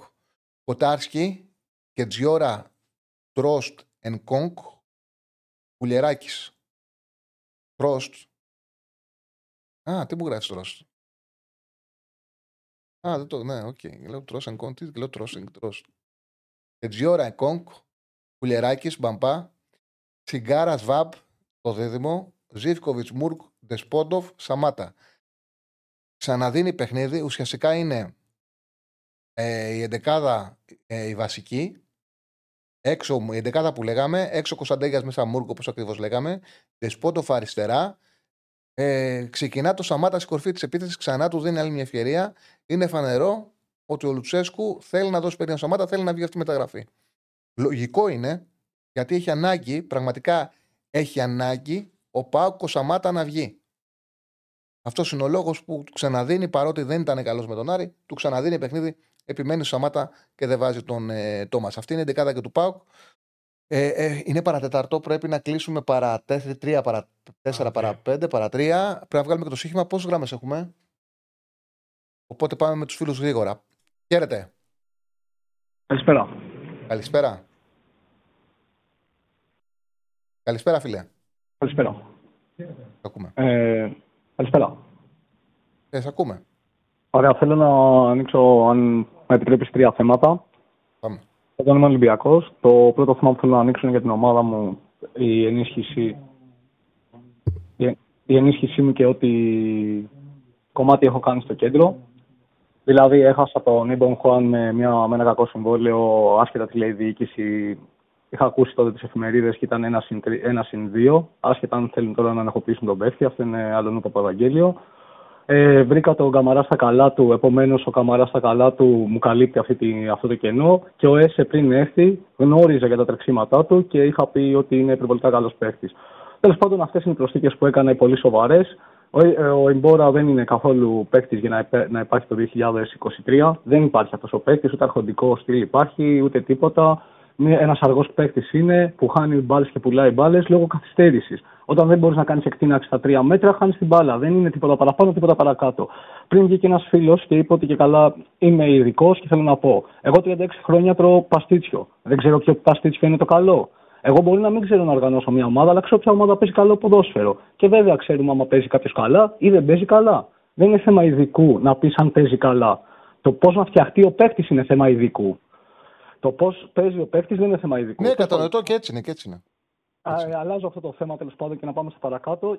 Ε, ακούω κάποια πράγματα που μου αρέσουν για τον ε, επιθετικό του Παναθηνικού, τον ε, Ιωαννίδη. Εμένα μου άρεσε από πέρσι, είναι εργατικός και ταιριάζει στο 4-4-2. Όταν τον χρησιμοποιείς τον παίκτη σαν μύτη μπροστά, χάνεται. Στο 4-4-2 ταιριάζει αυτός ο παίκτης σε στυλ μασούρα. Ε, να, σου πω κάτι, να σου πω κάτι. Να σου πω κάτι. Ο Παναγό δεν παίζει 4-4-2. Ο Ιωάννη δεν παίζει 4-4-2. Ο, ο, ο Ιωαννίδης απλά επειδή βλέπω ότι σου αρέσει ο ποδόσφαιρο και ασχολείσαι και καταλαβαίνεις. Γι' αυτό σε διακόπτω. Δεν σα διακόπτω. Θα να τα πεις μόνος σου. Ε, δεν χάνεται. Κανείς δεν χάνεται. Γιατί ο Παναγικό μαζί του παίζει, παίζει πολύ, πολύ καλύτερα. Δεν μπορεί να πεις ότι χάνεται ένας παίκτης όπου οι επαφές που έχει με την μπάλα για επιθετικός είναι πάρα πολλές. σω, αν ε, αργότερα με την όπτα έχω τα νούμερα, θα το σα το δείξω κιόλας. Αναλογικά με τα λεπτά που παίζει ο Ανίδη, έχει τις περισσότερες επαφές μπάλας από οποιοδήποτε άλλο επιθετικό που παίζει στην Ελλάδα. Δεν, το μόνο που δεν κάνει ο Ανίδης είναι να χάνεται. Άλλο πράγμα είναι που μπορεί να μην έχει τα γκολ που χρειάζεται η θέση από έναν φορ. Αυτό είναι άλλο πράγμα. Όμως είναι μέσα στο παιχνίδι και η ομάδα παίζει καλύτερα με αυτόν. Ναι, σε αυτό όλο συμφωνώ. Το χάνεται ήταν λάθος τέτοια. Αυτό εννοώ ότι okay. δεν σκοράρει. Ότι, ναι, ότι okay. φαίνεται ότι δεν σκοράρει. Ναι. Σκοράρει όπως είπες εσύ γιατί είναι σερβιτόρος, αλλά εκτός αυτού το παιδί κοπανιέται μέσα στο γήπεδο που δεν το βλέπει κανένας. Επομένως το κορμί του και όλο το όλα είναι πιο επιβαρημένος από τους υπολείπους. Απλά δεν το βλέπουν ότι δεν είναι DD φόρ. Είναι ένα φόρ που μπορεί να πάρει πάνω του και δύο παίκτες και να μείνει όρθιος. Τέλος πάντων, ε, γιατί δεν είμαι Παναθηναϊκός, απλά για τον Ιωαννίδη, γιατί mm-hmm. και πέρσι από χαζομάρες. Ε, μακάρι να μπορούσα να τον είχα πάρει εγώ. Είναι πολύ εργατικό παιδί. Είναι μια χαρά στον Αλεξανδρόπουλο, που και αυτό τον ήθελα πριν πάει ε, στην Ευρώπη. Είναι εργατικά παιδιά. Τιμούν ε, καταρχάς ε, να πάμε και στο κομμάτι εργατικά παιδιά τι σημαίνει. Όταν βγαίνει ο κάθε ξένος παίκτης και λέει Κώστα Φουρτούνη, δεν εργάζεσαι και είναι το παράπονό μας εδώ και 7 χρόνια, δεν εργάζεται. Τέλος. Όταν βλέπεις τον Αλεξανδρόπουλο και στο ρεπό του πάει και κάνει βάρη, αυτό σημαίνει εργάζεται. Δεν θα πούμε τώρα αν είναι παιχταράς ο ένας και δεν είναι παιχταράς ο άλλος. Άλλο το κομμάτι γλύκας και τεχνικής, ωραία, ο Ιωαννίδης, ο Αλεξανδρόπουλος και άλλοι τρεις μετρημένοι Έλληνες στα δάχτυλα είναι εργατικοί. Είναι το πρότυπο αθλητή και, σωστή, και σωστό σώμα. Δηλαδή στέκονται και δεν έχουν μπροστά λάθος ε, σωματότυπο. Είναι υψηλή η ώμη τους, είναι καλά γεροδεμένα παιδιά. Τέλος πάντων, να μην κουράζω, το τρίτο θέμα που θέλω να πω λίγο για την ΑΕΚ. Τόσα χρόνια έβλεπαν τον Ολυμπιακό και λέγανε παράγκες και χίλια δυο μύρια. Τώρα που θα παίξουν και θα κυνηγάνε την μπάλα 90 λεπτά από μια δυνατή ομάδα και θα είναι σαν να έχουν παίξει τρεις αγώνες στα πόδια τους και θα είναι πολύ επίπονο αυτό που μας γίνεται με τη Λίβερπουλ, με την κάθε χύψη ομάδα που τρέχαμε πίσω από την μπάλα και παίζαμε μετά Ελλάδα, θα να μας πούνε μετά και για τα στημένα και για το, για το βάθος του ρόστερ και αν μια παράγκα την κρατάς εσύ, κρατάς και το πρωτάθλημα. Γιατί τώρα χωρίς ε, υπερβολές, έχει μια εύνοια η ΑΕΚ, όπως κάθε πρωταθλητής, και θα δούμε τώρα με αυτή την εύνοια αν κάνει το παρακάτω βήμα ή γιατί δεν έχει καθόλου βάθος στο ρόστερ και έκανε τη λάθος επιλογή που και αυτή είναι πρωταθλητισμού να κρατήσει ένα παίκτη που τον ζητάγανε 20, 20 εκατομμύρια. Δεν χρειάζεται να στα παραπάνω να μιλήσουμε. Στα 15 τον δίνεις, παίρνεις 7, εκτυπάς από τον Άρη τον ε, Πάλμα πριν φύγει, καλύπτεις τη γραμμή σου, 7 στο ταμείο και κοιτάς τι κάνεις όχι διώχνεις τη βέλα και νομίζεις ότι έτσι είσαι πρωταθλητής και κοιτάς τον πρωταθλητή τον προηγούμενο και του λες: Είσαι παραγκάρης, έχεις παράγκα στην πλάτη σου. Θα σε δω τώρα εσένα με την παράγκα στη δικιά σου πλάτη, αν θα κάνεις καλή χρονιά δεύτερη. Αυτά ήθελα να πω και εννοείται ότι βλέπω τον Ολυμπιακό να το πάρει και ότι θα ξεφουσκώσει ο Παναθηναϊκός για δύο λόγους. Πάλι δεν καταλαβαίνει κανένας ότι το χάφο Αράρα που είναι παιχταράς και αυτόν πάλι μας τον πήραν μέσα στα χέρια θα σηκώσει κάρτες πάρα πολλές και εκεί θα γίνει το κενό. Γιατί ο, γιατί ο Πέρεθ είναι παιχταράς, αλλά είναι μεγάλος. Αυτά έρχονται μετά τα Χριστούγεννα. Ευχαριστώ πάρα πολύ για το πείμα που μου δώσες. Γεια σου, γεια σου. Να είσαι καλά, να είσαι καλά. Να είσαι καλά. Πάμε στο τελευταίο για σήμερα. Χαίρετε. Γεια σου, Τσάρλι. Γεια σου, λέμε. Τι γίνεται, Αχιλέας από Λονδίνο. Μια χαρά, γεια σου, κλατικά. Καντέμια, ακαδημία μεγάλη. Εκεί που ετοιμαστήκαμε να φύγουμε, 40 μισό πυρετό, φίλε. Ποιος, εσύ; Είναι... Περαστικά σου. 39, 39 μισό είμαι τώρα. Περαστικά, περαστικά. Τώρα δηλαδή με πυρετό είσαι; Με 39 μισό τώρα. Ε, δεν σε διακόπτω. Πες εσύ, μη σε επηρεάσω. Όχι, όχι, δεν πειράζει, δεν πειράζει. Έτσι πήρα εγώ για, για να πω μόνο αυτό ότι εντάξει. Εμείς είμαστε ακάρα και τελείωσε. Εγώ εντάξει, ήμουν και ο τύπος μου έτσι. Δεν κρίνω για να μην κρυθώ. Είναι μια παροιμία ότι μην κρίνεις να μην κρυθείς. Τώρα να κρίνω Αλμίδα, θα πες εσύ δεν χρειάζεται να πω εγώ, τι να κρίνω. Ο άνθρωπος ήρθε σε μια χρονιά, έκανε ομάδα, έπαιξε μπαλάρα, είναι ένα από τα μοναδικά πρωταθλήματα ή από τα λίγα να μην πω το μοναδικό που και οι τέσσερις πρώτοι, οι πέντε βάζω και τον Άρη μέσα συμφωνούν όλοι, ναι, η Άκη ήταν η καλύτερη ομάδα και έκανε καλύτερη μπάλα. Και αυτός είναι πλήρης, ότι ευχόμαστε ότι είναι να το πάει ένας στην ομάδα, εννοείται, ότι ο ανταγωνισμός εννοείται ξανά ότι κάνει καλό για όλους. Απλά εγώ ε, επιμένω σε αυτό που σου είπα και προχθές, ότι είναι νωρίς. Είναι νωρίς η ΑΤΝΑΚ. Εμένα μου, με κάνει πιο αισιόδοξο ότι, ότι η ΑΕΚ ξεκινάει πάλι το ίδιο. Δεν ξεκινάει με τη φουρνιά ότι θα παίξουμε μπάλα τώρα 5-10 αγωνιστικές και θα κλαρτάρουμε. Θα τα βάλουμε κάτω, θα φτιάξουμε τα προβλήματα, γιατί όταν τα προβλήματα δεν, δεν λύνονται ή όταν δεν τα βρίσκεις είναι το πρόβλημα. Όταν τα προβλήματα τα βρίσκεις κάθε αγωνιστική και προσπαθείς, θα έρθει μια στιγμή που θα τα έχεις διορθώσει. Για την Ελλάδα μιλάω. Για, για Ευρώπη είναι δύσκολα. Η Ευρώπη, ακόμα και τους, ακόμα και τους δύο κεντρικούς να είχαμε, είναι δύσκολα. Όχι ότι είναι, δηλαδή έχει πάρει και λίγο ντόρο, δεν είναι αυτή η ομάδα, εγώ παρακολουθώ είναι πολύ φορμαρισμένη τώρα. Είναι ναι, πολύ φορμαρισμένη τώρα. Εγώ την, την βλέπω, βλέπω όλα τα μάτια καταρχάς. Mm-hmm. Εγώ βλέπω, εμένα μου αρέσει το ποδόσφαιρο. Παράδειγμα, εχθέ που είχε Champions League, έβλεπα Ιντερ, Σηκάθηκα και γύρισα και βλέπα Λέστερ στο πρώτο ημίχρονο, άμα θες πίστεψέ το. Έκατσα και είδα τη Λέστερ. Και εκεί που πάω να το κλείσω βάζει το γκολ η Λέστερ 0-1. Ε, mm. Θέλω να σου πω ότι είναι καλή ομάδα, εννοείται παίζει πολύ γρήγορα, αλλά σε δύο παιχνίδια, γιατί εντάξει, αυτοκτόνησε η Μάντσερ. Η Μάντσερ έχει κάνει πέντε κλασικές ευκαιρίες ε, που να την πάει 3-0 και να τελειώσει το μάτσα από το 20. Έτσι. Και ένα παιχνίδι που βρήκε ζόρια με τη West Ham πριν δύο αγωνιστικές. Εδώ δυνάμεις το πιστεύεις. Ένα 12 είχε ο Άσος. Ναι, είχε εντάξει, ένα αλλά okay. ε, άμα το, ήταν σαν κάτι παιχνίδια που είχαν πέρσι η ΑΕΚ. Στο γήπεδο καλύτερη ομάδα ήταν η Brighton. Ναι, ναι, δηλαδή, ναι. Με λίγες φάσεις, με λίγη κατοχή μπάλα, σου κάναν τα γκολ στην αντεπίθεση. Ναι, μετά, μετά, μετά όμως που πήρε το προβάδισμα.